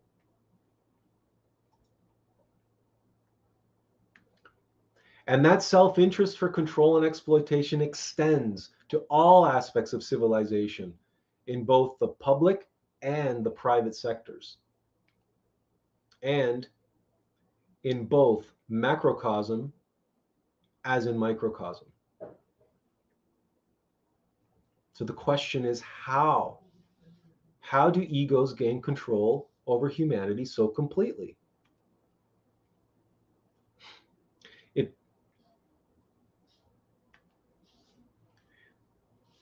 If we are not practicing uh, the the Aum of life, the Aum of psychology, on the up, upward spiral on the upward spiral of evolution, and we fail to practice mindfulness or indeed any other aspect of the Aum of psychology, our egos take control. Instead of mindfulness, we have unawareness, temptation, identification, indulgence, hypnosis, and ignorance. And the multiplication of egos themselves. These constitute the downward spiral of devolution or not being. So, how did egos tempt and devolve humanity?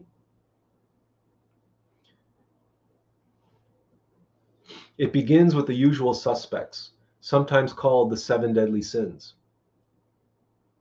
We will simply refer to them as egos. And we start with the mouth of ego, or the like like the mouth of Sauron. We start with the mouth of ego. In other words, egos have a voice. For instance, lust creates desire. That is craving. I want this or an aversion. I don't want that. Once it is temporarily satisfied, it is replaced by another ego. In this case, pride, which produces hypnosis through identification, I am the best, and rejection, I am the worst. And once again, once it is momentarily uh, satisfied, it's replaced by another ego. In this case, fear. Fear uses deception, deceit. For instance, rationalization, my security is vital, and irrationality, I am always in peril. Or fear will use pain through the mind, heart, and body. I must have pleasure and through beliefs, emotions, and sensations, I must avoid suffering. Then, of course, there's the ego of greed um, and its lust for power, which enslaves consciousness. And then anger, as an example, is one ego, which devours our vital energy.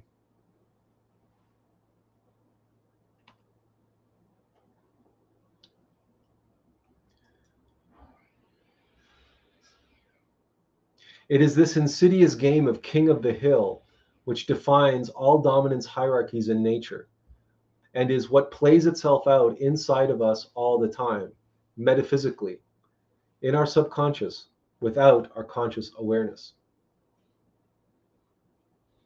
And it is this game of control in microcosm which corrupts private and public sector institutions, resulting in mass hypnosis and exploitation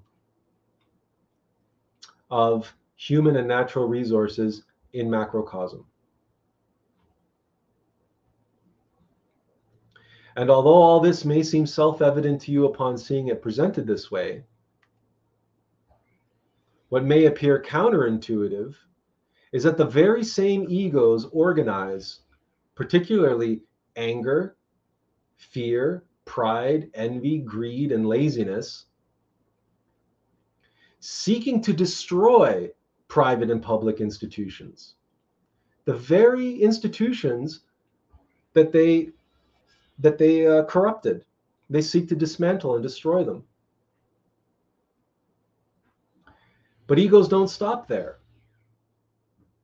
And neither do they give up their stranglehold on humanity. Wearing a mask of altruism and social justice, egos give rise to the very tribalism and identity politics that we see today, what they ironically call woke.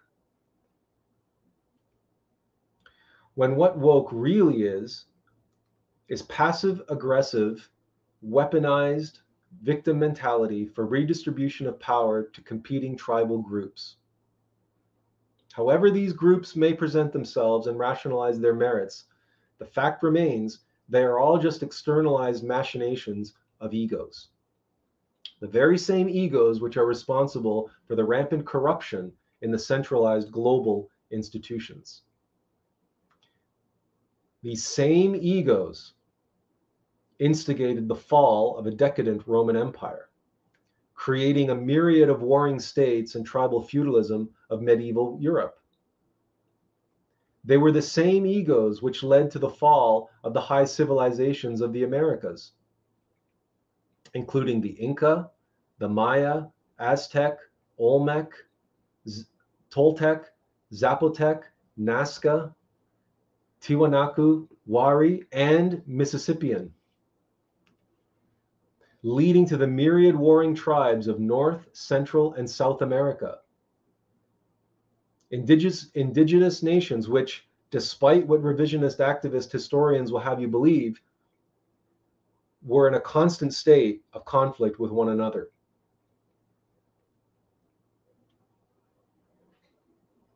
So the question is why? Why do egos do this to humanity. This is where our script runs out, so we'll have to uh, go from uh, just um, improvise from here on. Because egos work for mechanical nature. And what governs mechanical nature is the law of the pendulum. What goes up must come down. So we have these two pillars of birth and death of growth and decay, of maturity and aging, of synthesis and entropy, of order and chaos, of thesis antitheses. In other words, evolution and devolution. This is mechanical nature. This is the law of the pendulum. And egos will must apply to both sides of this pendulum as is in accordance with mechanical nature for whom egos work. And this is as true this these laws apply as much to galaxies as they do to individual organisms, including ourselves.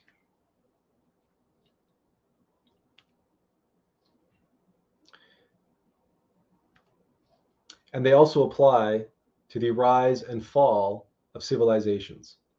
All civilizations rise on the Aum of life, the Aum of psychology, focusing on being and conscious efforts for the expansion of consciousness and gnosis to awaken consciousness and synthesize the inner master and mastery over ego, mastery over life, and the creation of conscious human nature. This, this is what builds civilizations.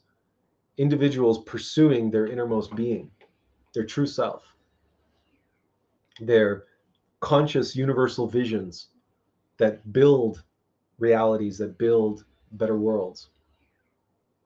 But then, of course, eventually the ego arises late into the stage of uh, the civilization. And individuals cease practicing Aum. And the ego reverses the process. And individuals begin to experience the fall on a massive scale. That is enslavement to ego, the falling asleep, the ex, the explosion of hypnosis and ignorance on the devolutionary downward spiral of effortless entropy, the law of entropy, which requires no effort. It's automatic. We all know it's easier to fall than it is to rise into a state of not being or non being, just into the false self.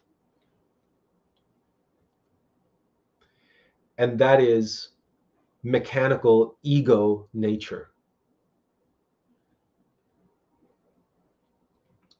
And when we look at the downward spiral of becoming enslaved to ego and hypnosis and ignorance and not being, we look at this is what we call the fall. And this has been from everything from the fall of Lucifer to Macbeth to Faust and Darth Vader. This is a universal uh, story in microcosm, told countless times. But the same can be said in scripture, in mythology, in fantasy, and science fiction as a universal story of both microcosm and macrocosm. There and there we see uh, uh, the Tower of Babel collapsing, the the, uh, the biblical story of uh, Babylon. We have in mythology the fall of Troy. There in fantasy, the uh, what was recently called the Wheel of Time, um, the uh, the television version of it, and sci-fi that's from a video game, Fallout. As, but there are many post-apocalyptic science fiction stories that we can turn to that talk about the fall in macrocosm. All stories of genuine worth warn us that the fall of humanity, as goes in mic- microcosm, so goes in macrocosm.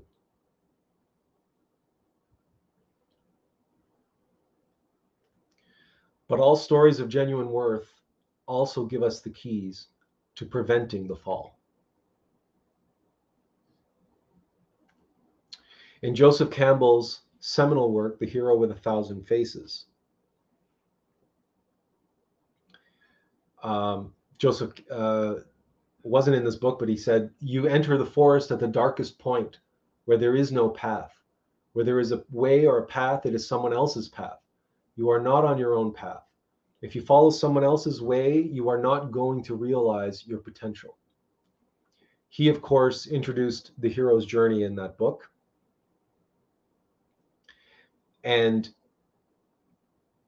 the hero's journey is universal and exists in over 6,500 spiritual traditions, mythologies, stories that Joseph Campbell studied, but many, many, many, many others which he didn't many others which have come since. But what Joseph Campbell didn't realize that the hero's journey is just another expression, as he looked at, of the Aum of life. And whereas Joseph Campbell identified the top of the hero's journey, the beginning and end point of one cycle as a return to the status quo, as a restoration. Uh, the same way that we can think of the immune system as restoring balance or restoring wellness, but he didn't take into account the accumulation of self evident experiential knowledge. But he did say the world has changed. So the, the hero comes back to the kingdom, but the kingdom has changed. But specifically, it has grown. it has increased. There is an increase in knowledge in gnosis. In other words, each and every revolution of the heroic journey represents a spiral, an outward spiral, an expanding spiral, an expansion and a synthesis, an expansion of knowledge and a synthesis of wisdom on the upward spiral. Now, if we look at this and cut off its sides, that spiral looks a little bit like a ladder. That's Jacob's ladder. Sorry, that's Dante's ladder and Jacob's ladder. That's also the ladder of the accumulation of experience and levels and everything from Dungeons and Dragons, but it's also the descent and elimination of monsters and and uh, demons uh, in mythology. Perseus, uh, Perseus who uh, fights. Theseus fights the Minotaur, and Perseus fights uh, Medusa. We might have gotten that backwards. And of course, the spiral applies to all organisms. It, aspire, it, it applies to nature and macrocosm on the planet, and it, is, it, it applies to even how galaxies form and behave. So our personal story reflects the hero's journey. Life is baffling. We need challenges, struggles, and suffering. Just as water flowing through baffles becomes more structured as it faces those baffles and overcomes those baffles.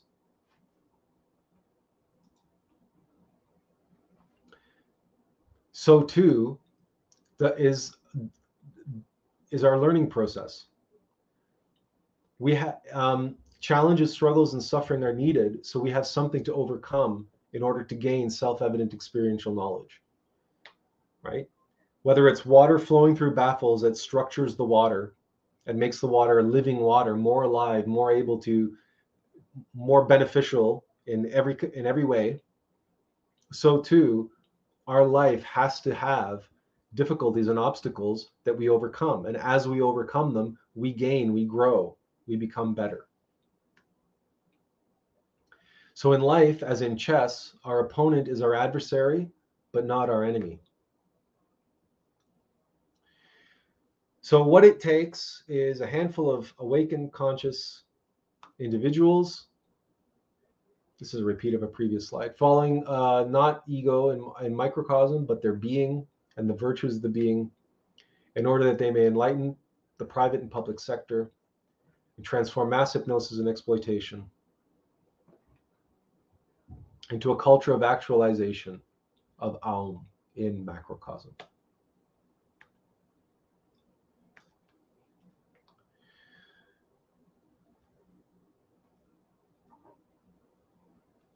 Oh, this is uh, shouldn't be like that. Anyway.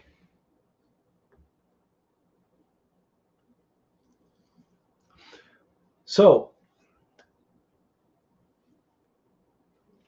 that's that's pretty much it. Um,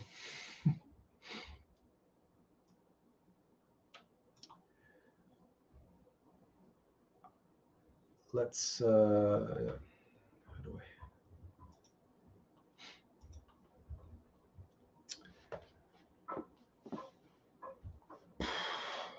that was really rough. That was uh, the first time we had actually ever tried to present any of this live.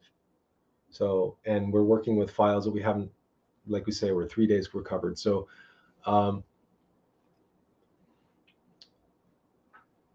this is where we again open it up to any comments for those of you who were able to stick it stick it out. Oh, and by the way, I we um,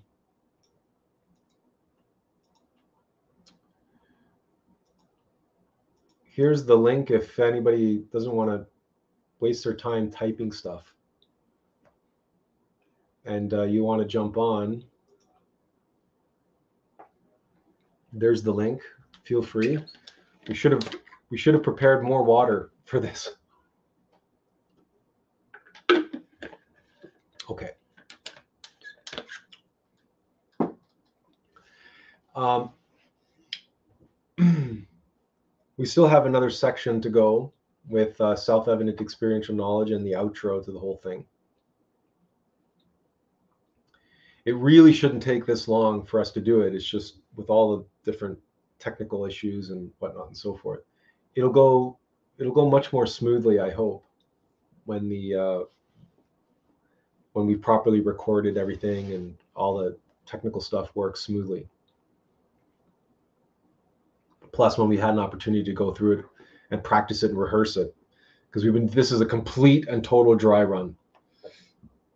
Um, but we hope you've gotten the gist of where we're coming from and what we're looking for really are any comments that you might have in terms of the use of language the use of visuals um, is anything do you think is it is anything going over your head? Or is anything patronizing or you know it's like we're just seeing if we can get any gauge, any feedback um, is to any general impressions or advice or or because oh like we said we, we we're going we're following i mean i'm following my intuition on everything so i'm doing what i'm more or less told to do but at the same time, it's I'm not. I felt that um, I've I, I come from the theater. My background in theater and in improv and in workshopping collective creativity has always uh, moved me to a place where we would rather work in a group of people or have a collective coming together and see because because we can together we can create we can achieve more. That's what team means. Together everyone achieves more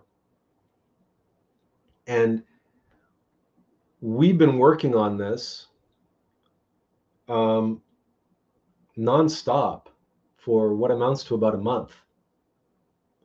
And we've been going through very various iterations, but mostly we've been struggling with getting PowerPoint to do what we wanted it to do visually and getting the animations and everything to and, and getting those videos incorporated and getting that working properly and then getting to a point where the PowerPoint presentation was too large, too big, and it was starting to bog down so we had to separate everything out and so so there was a lot of uh, there was a lot of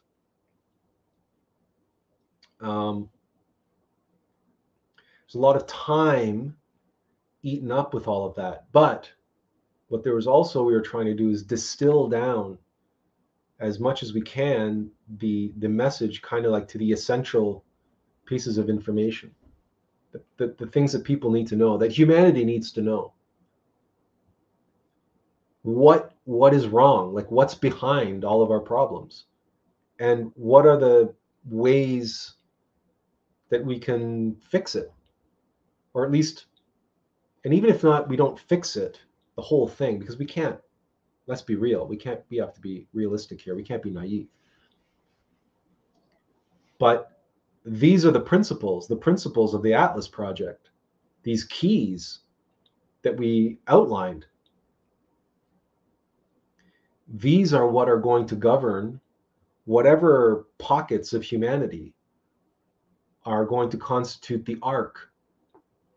In other words, these these are what are the seeds for the golden age. Hu- human beings, true human beings, practicing the analogous ultimate methodology, who are who are aligning themselves to the upward spiral of evolution and working consciously towards an evolutionary trajectory. Whereas everybody else can be on a devolutionary trajectory, everybody can do what they want. But we need to have a concerted effort by significant population, a, a significant portion of this humanity, and that includes those who are currently are in positions of uh, power. That's why we use the the image of Tony Stark uh, as Iron Man, because there are plenty of people in power and authority with resources and wealth and influence who are terrified. They're building bunkers. They're buying islands and building bunkers and hoping for the best. But nobody who takes that approach is going to survive the end of the Kali Yuga and and earn themselves, buy themselves a place in the golden age. It can't be done that way. It has to be done internally. This is a this is a it's this is what we were trying to get at and why we spent the better part of the metaphysical science section talking about the dimensionality and the, the actual foundations of reality. That that this three-dimensional reality is just a it's just a projection. It's, it's, it's an illusion.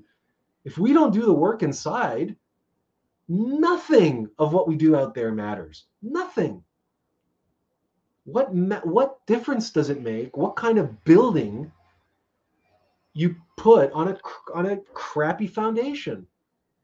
If the foundation is going to be destroyed if the foundation is weak it doesn't matter what you what, it doesn't matter what you build on that foundation. It doesn't matter how great or how strong the building is. If the foundation is weak the building will not stand. It will not survive. And neither will this humanity so all these physical, all these preppers, you know, these doomsday preppers, the ones who build bunkers and have like their bunker is filled with like hundreds of thousands of cans of Campbell soup and millions of rounds of ammunition. They've watched Mad Max one too many times. They've played Fallout one too many times.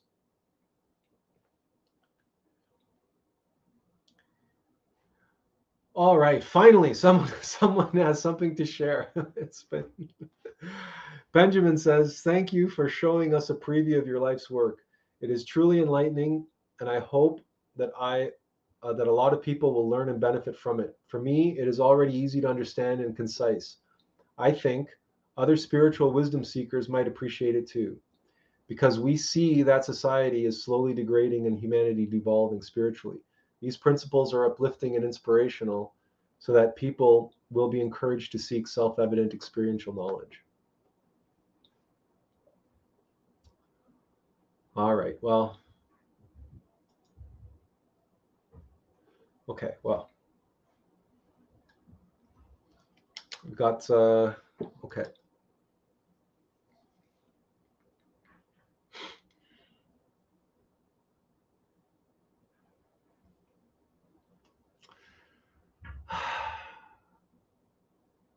That's all we really have for you today. Um, we thank you, those of you who stuck it out, um, and uh, and and suffered through it. Very rough, cold reading, uh, an unrehearsed cold reading of of what amounted to a nearly two-hour presentation. Um, suffice it to say, we we needed this. We needed this. And so, if nothing else, um, if you didn't get much out of today's live stream, at least take heart in knowing that we got a lot out of it. Because it's not the same for us to sit here and read to ourselves, right? It's not the same as doing it live in front of a real audience, real people. Because even if you're only listening in the background or you're doing something else, whatever, from our point of view, you're real people and and we're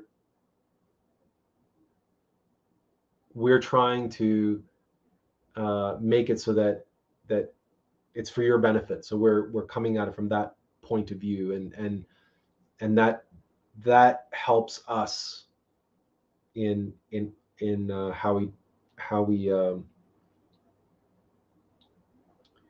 it increases the the weightiness, the urgency, the intensity, and it makes it real.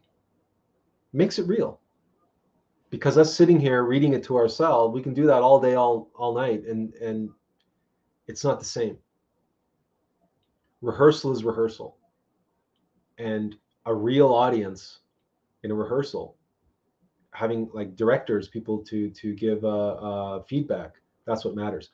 Jennifer says this project looks amazing, and I appreciate you sharing this with us. I'm looking forward to seeing where it goes from here. We're we're looking forward to it as well. Um, we have a hard deadline of uh, of our birthday is on June 2nd.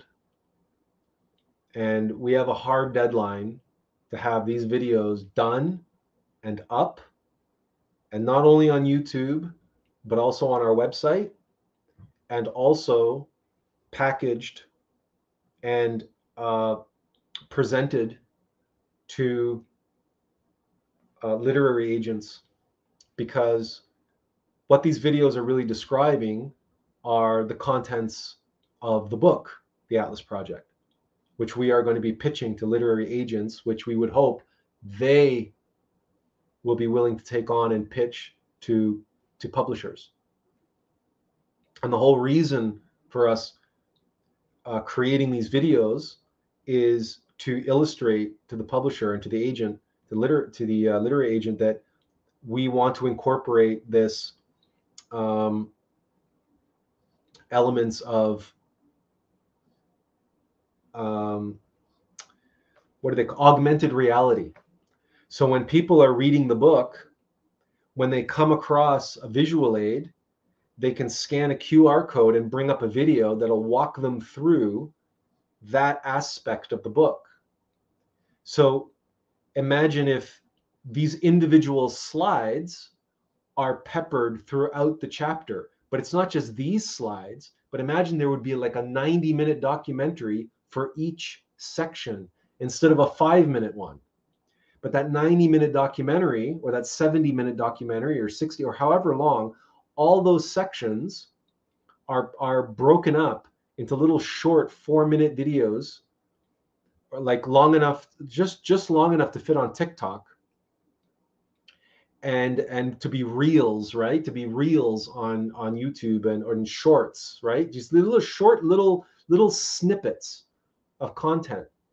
And then as the person's reading the book, they can scan these QR codes and get visuals, but animated, animated and narrated visuals augmenting their book as they're reading it. So it's it's incorporating this like augmented reality aspect to it.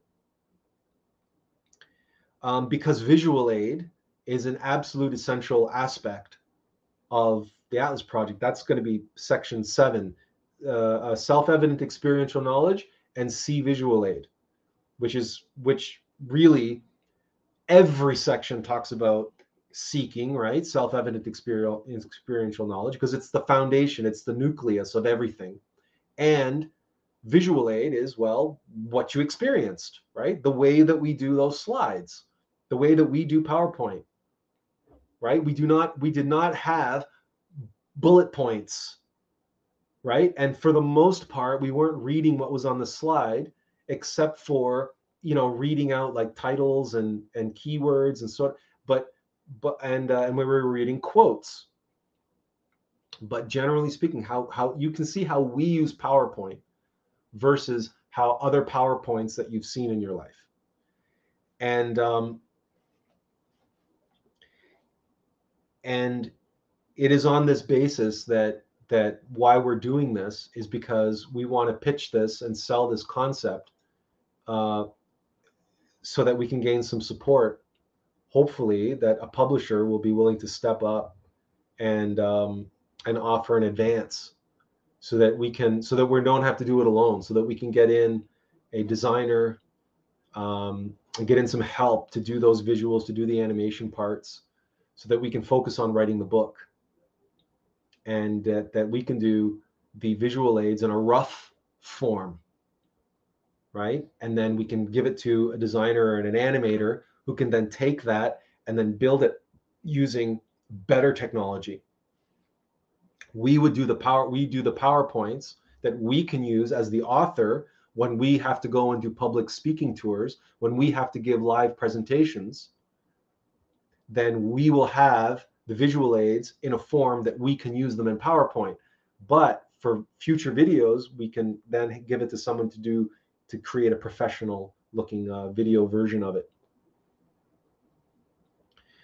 So that's where we are at, and um, and again, our hard de- deadline is to have this done, which that deadline is, you know, where we have two weeks to finish, and and uh, the way things have been going, that that's been uh, that's going to be a that's going to be a tall order, but we think we can do it, and um, we thank you for uh, for being here today. If anyone has any questions or anybody has any other um, impressions or feedback or any suggestions or anything else to offer, we're all ears. Um, otherwise, thank you again for uh, for being a part of this today, and and uh, this was very useful for us. Again, we apologize if you didn't get the same value out of today that you are used to getting from one of our live streams. But if you meditate on the big picture of what we're talking about here, about you know who who we who we really are and what we're doing and what we're trying to do with this and why we're doing it. This is our CUV. This is our conscious universal vision for humanity, for the evolution of humanity, for the seeding of the next humanity. This is our vision statement and mission statement for the ark, which is the arch and the ark, based on consciousness and compassion, the C words. So th- this is all about you, you and your family, your children, your children's children. Um, so for being here today and listening and and being a part of uh, uh, and helping us in the way you did today, well, we thank you. But you're helping yourself. You're making an investment in the future because that future is going to be filled with peril. It's going to be filled with ordeals and a lot of struggling and a lot of suffering for a lot of people. And this humanity is not prepared for it. We're not prepared for it in microcosm, and we certainly aren't prepared for it in macrocosm. And that needs to change. And someone needs to carry the burden of that, carry the brunt of that. And and someone has to offer this humanity a solid foundation. And that foundation is metaphysical. Someone has to be the one. And I'm not, you know, being chicken little running around saying the sky is falling. That's not the that's not the point of the message. But the point of the message is that it's time for this humanity to uh, to to wise up, to wake up and wise up, because it's it can't continue this adolescence, this this this this this childish animal-like adolescence. It can't continue on this way, and it won't. And it won't. And certainly, uh, people who choose to continue that way, that's their choice. That's their choice, but they won't have a place in the golden age. They won't. Benjamin says, always grateful for the knowledge you share. Thank you. You've discussed earlier that various the, the earlier that various dimensions. How can we build more treasures in heaven, as the Bible put it, or in the higher dimension? The way to do it is the practice of alchemy, the transmutation of the lower bodies, the lunar bodies, into the solar bodies. So, by practicing self observation and self awareness, practicing your pranayamas, but mostly it's observing yourself and meditating on your egos. It's practicing the Aum of life, the of psychology. That's why Aum is so prevalent in the Attlas Project because it's it's the key. It is the key to evolution. Because if you're not practicing the Aum of life and and working with your innate psychological immune system if you're not working positively with it, if you're not cooperating and actively with intention, comprehending your egos, your shortcomings, your vices, your defects, then they are actively seeking to control and exploit you to multiply themselves. So if you are not actively seeking your own individual evolution of your consciousness, your egos are seeking your conscious devolution. And all of that's happening in your subconscious mind. So you won't even notice, for the most part, that it's happening, like most people. So uh, self observation, self awareness, transformation of impressions, and transmutation of the sexual force through pranayama, through white tantra. All of this falls under the broad umbrella of alchemy, the transmutation of the lead of ego into the gold of the human soul, transmuting the lower self into the higher self, the creation of the solar bodies by transmuting the lunar bodies into solar bodies. And we have lots of material that we have shared with you in past live streams. They're all online, Attlas Live Archive on YouTube. They're all there. All the videos are there except for the the couple that YouTube took down for whatever violations that that they they uh, they hit us with. But the the stuff on alchemy and transmutation it's all there. And in addition to that, there's plenty of resources. Go to glorian.org and you can do the you can listen to the course on alchemy there. There are plenty of resources available to you that explain exactly and precisely how to do what you're asking. Because the treasure of the supernal worlds are your golden bodies. It's the human soul. Your your uh, uh, your solar astral body, solar mental body, solar causal body, solar Buddhic body, solar atmic body. And all of that is a process of alchemy. They're solar because they're of the light, and they're solar because they're golden. And that's what alchemy means transmutation of lead into gold, the lead of your animal, lunar, egoic self into the gold of your human soul and your higher self. I hope that answers your question in a short way because we can't, of course, give you all the details, but we've given you all the details already. We can't, we can't. Uh, um, so Benjamin says, thank you for that. We uh, also we need to practice right thought, right intention, right words, and right action. Um, yes, but our feeling on all that is that that comes naturally.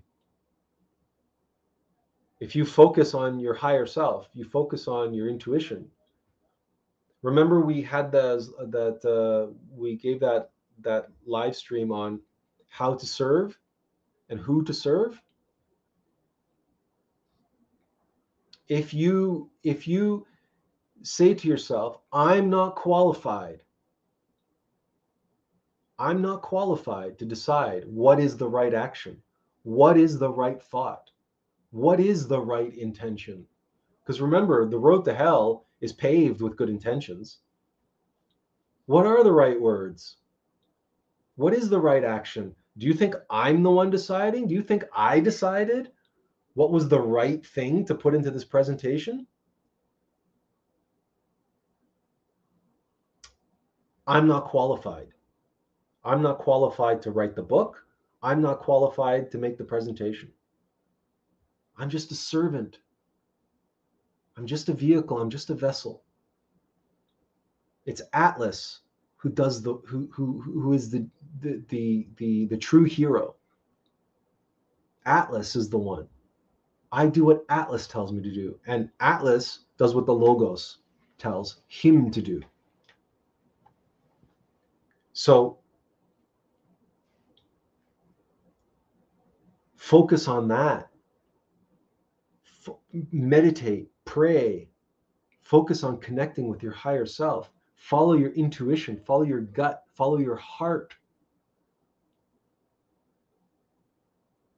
The right thoughts, the right intentions, the right words, and the right actions will follow. They will flow through you once you get out of the way of them.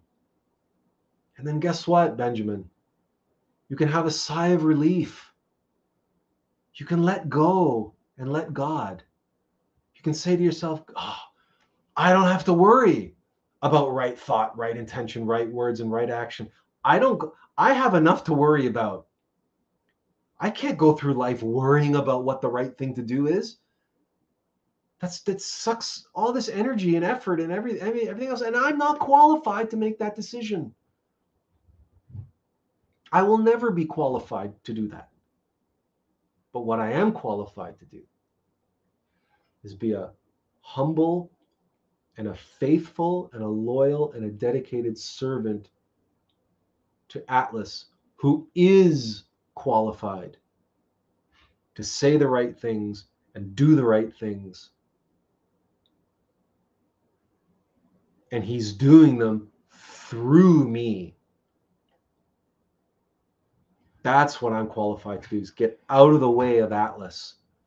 And that's alchemy. Because Attlas is my treasure. The Attlas project is my treasure. It is my it's it is the the actualization of the Attlas project is my self-actualization. You see? It's it's everything that is in the presentations that we gave you today, we can verify by our own direct experience.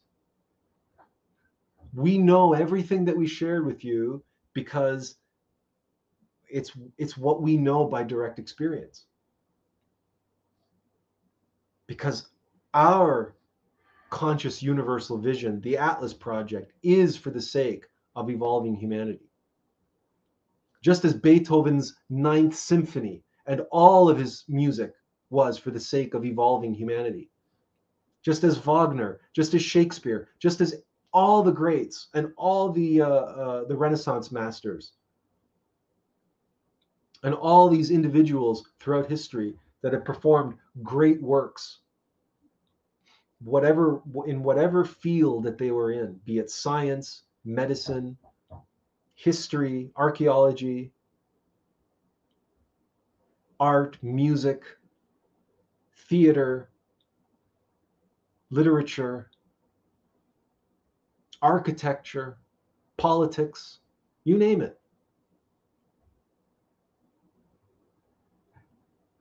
These are these individuals that we we we we we stand in awe of. It's because they were self-actualized. They got out of the way their true self, their being. That's how they knew what to do and what to say and when to say it. Wasi Townsend said, Great to see you. Awesome work. Oh, thank you. Jennifer says, Thank you. I got much value out of today's live stream, as always. I'm going away with a renewed determination to live my life in a better way. I'm I'm glad those those words warm my heart. That's why they say, you know, You have to live by example, right? And yes, we have this live stream, and yes, we have our blog, and yes, we do what we do, but we also are doing this. What we do is a small part of this bigger thing that we are doing. And because we are Attlas in formation, and we are sharing with you, like today, our process so that you can see the struggle is real. the struggle is real. It's not just all, you know, uh, uh, roses and and and and rainbows. It's it's it's a struggle. It's I'm you know, it's not all always this polished and beautiful and smooth sailing. It's when we're dealing with technology, when we're trying to bring the divine and bring it down to this level, to this cold, mechanical, physical world, we're trying to bring that light into the world. It's a, it's a real it's a real struggle. And look at Beethoven. Look what look what the struggle that he had to go through. He was going deaf and he was chart he's the master of music for this planet. And he was going deaf. That was the burden. That was the obstacle right? To make his life baffling to make his heroic journey baffling. To create that gnosis that which he which self-evident experiential knowledge. How does one fulfill the task of master of music for humanity when one is stone deaf? How does one write the greatest piece of music? The Ninth Symphony. How does one write the crescendo, the, the, the, the absolute pinnacle of one's life, life's work when one is deaf? That's so it's not about living your life in a better way. It's about living your life, period. Full stop. It's about being what you can be, what you're what you are on that metaphysical level, on that deepest, that deepest, highest, most intimate level of your being and that beauty and that wonder and that joy and that light and that resplendence that, cuv right? That conscious universal vision that only you only you have. And if you don't have it it's because you haven't been listening for it. You might have been looking for it. You might have been searching for it. Out there somewhere you might have missed the signs all around you. Joseph Campbell said, Follow your bliss. Follow your bliss. There is something that everybody does that they connect with that gives them a sense of bliss, that gives them a sense of completeness, where you're totally at home, you're totally comfortable, you're totally comfortable is not the right word. You're totally at home. You're alive. You're alive in a way that you're not alive doing anything else. That's your bliss. Follow that, Joseph Campbell says. Keep pulling on that string. Because that the more you pull on the string that's connected to your heart, in other words, we even have that expression of heartstrings. You pull the more you pull on your own heartstrings, the more it's going to lead you to your heart, to the center of your heart. And in your heart, in the Atom nous of your heart, is your being, your innermost and he has all the answers. He has every secret that you have yet to uncover about yourself. And he knows why you were put on this earth. Because you were put on this earth to serve him and his vision and his purpose. So meditate and pray. Pray to your innermost. Pray to your divine mother. Say, I am here. I am ready to serve. Make that determination. and the rest will fall into place. We promise you. We promise. It won't be easy, but it will start to flow. But that's the only determination you need to make. That's the only promise uh, you need to make is to yourself. Okay. Any other questions or comments? Anybody else want to chime in or share your feedback? Um, if not, again, we thank you and uh, we look forward to uh, next time. Um, we, yeah, we'll, we'll, we will let you know on Facebook or uh, certainly on YouTube. Anytime anything goes on, if you have subscribed to our YouTube channel or if you're following us on Facebook, then you obviously you should get a notification. But if you subscribe to us on YouTube and you click the notification bell, YouTube should send you out a notification once these videos go online. If you're interested in seeing the the final product, it won't be the final product. It'll, it'll be the temporary temporarily final product. Let's put it that way. okay. So thank you all again. Um,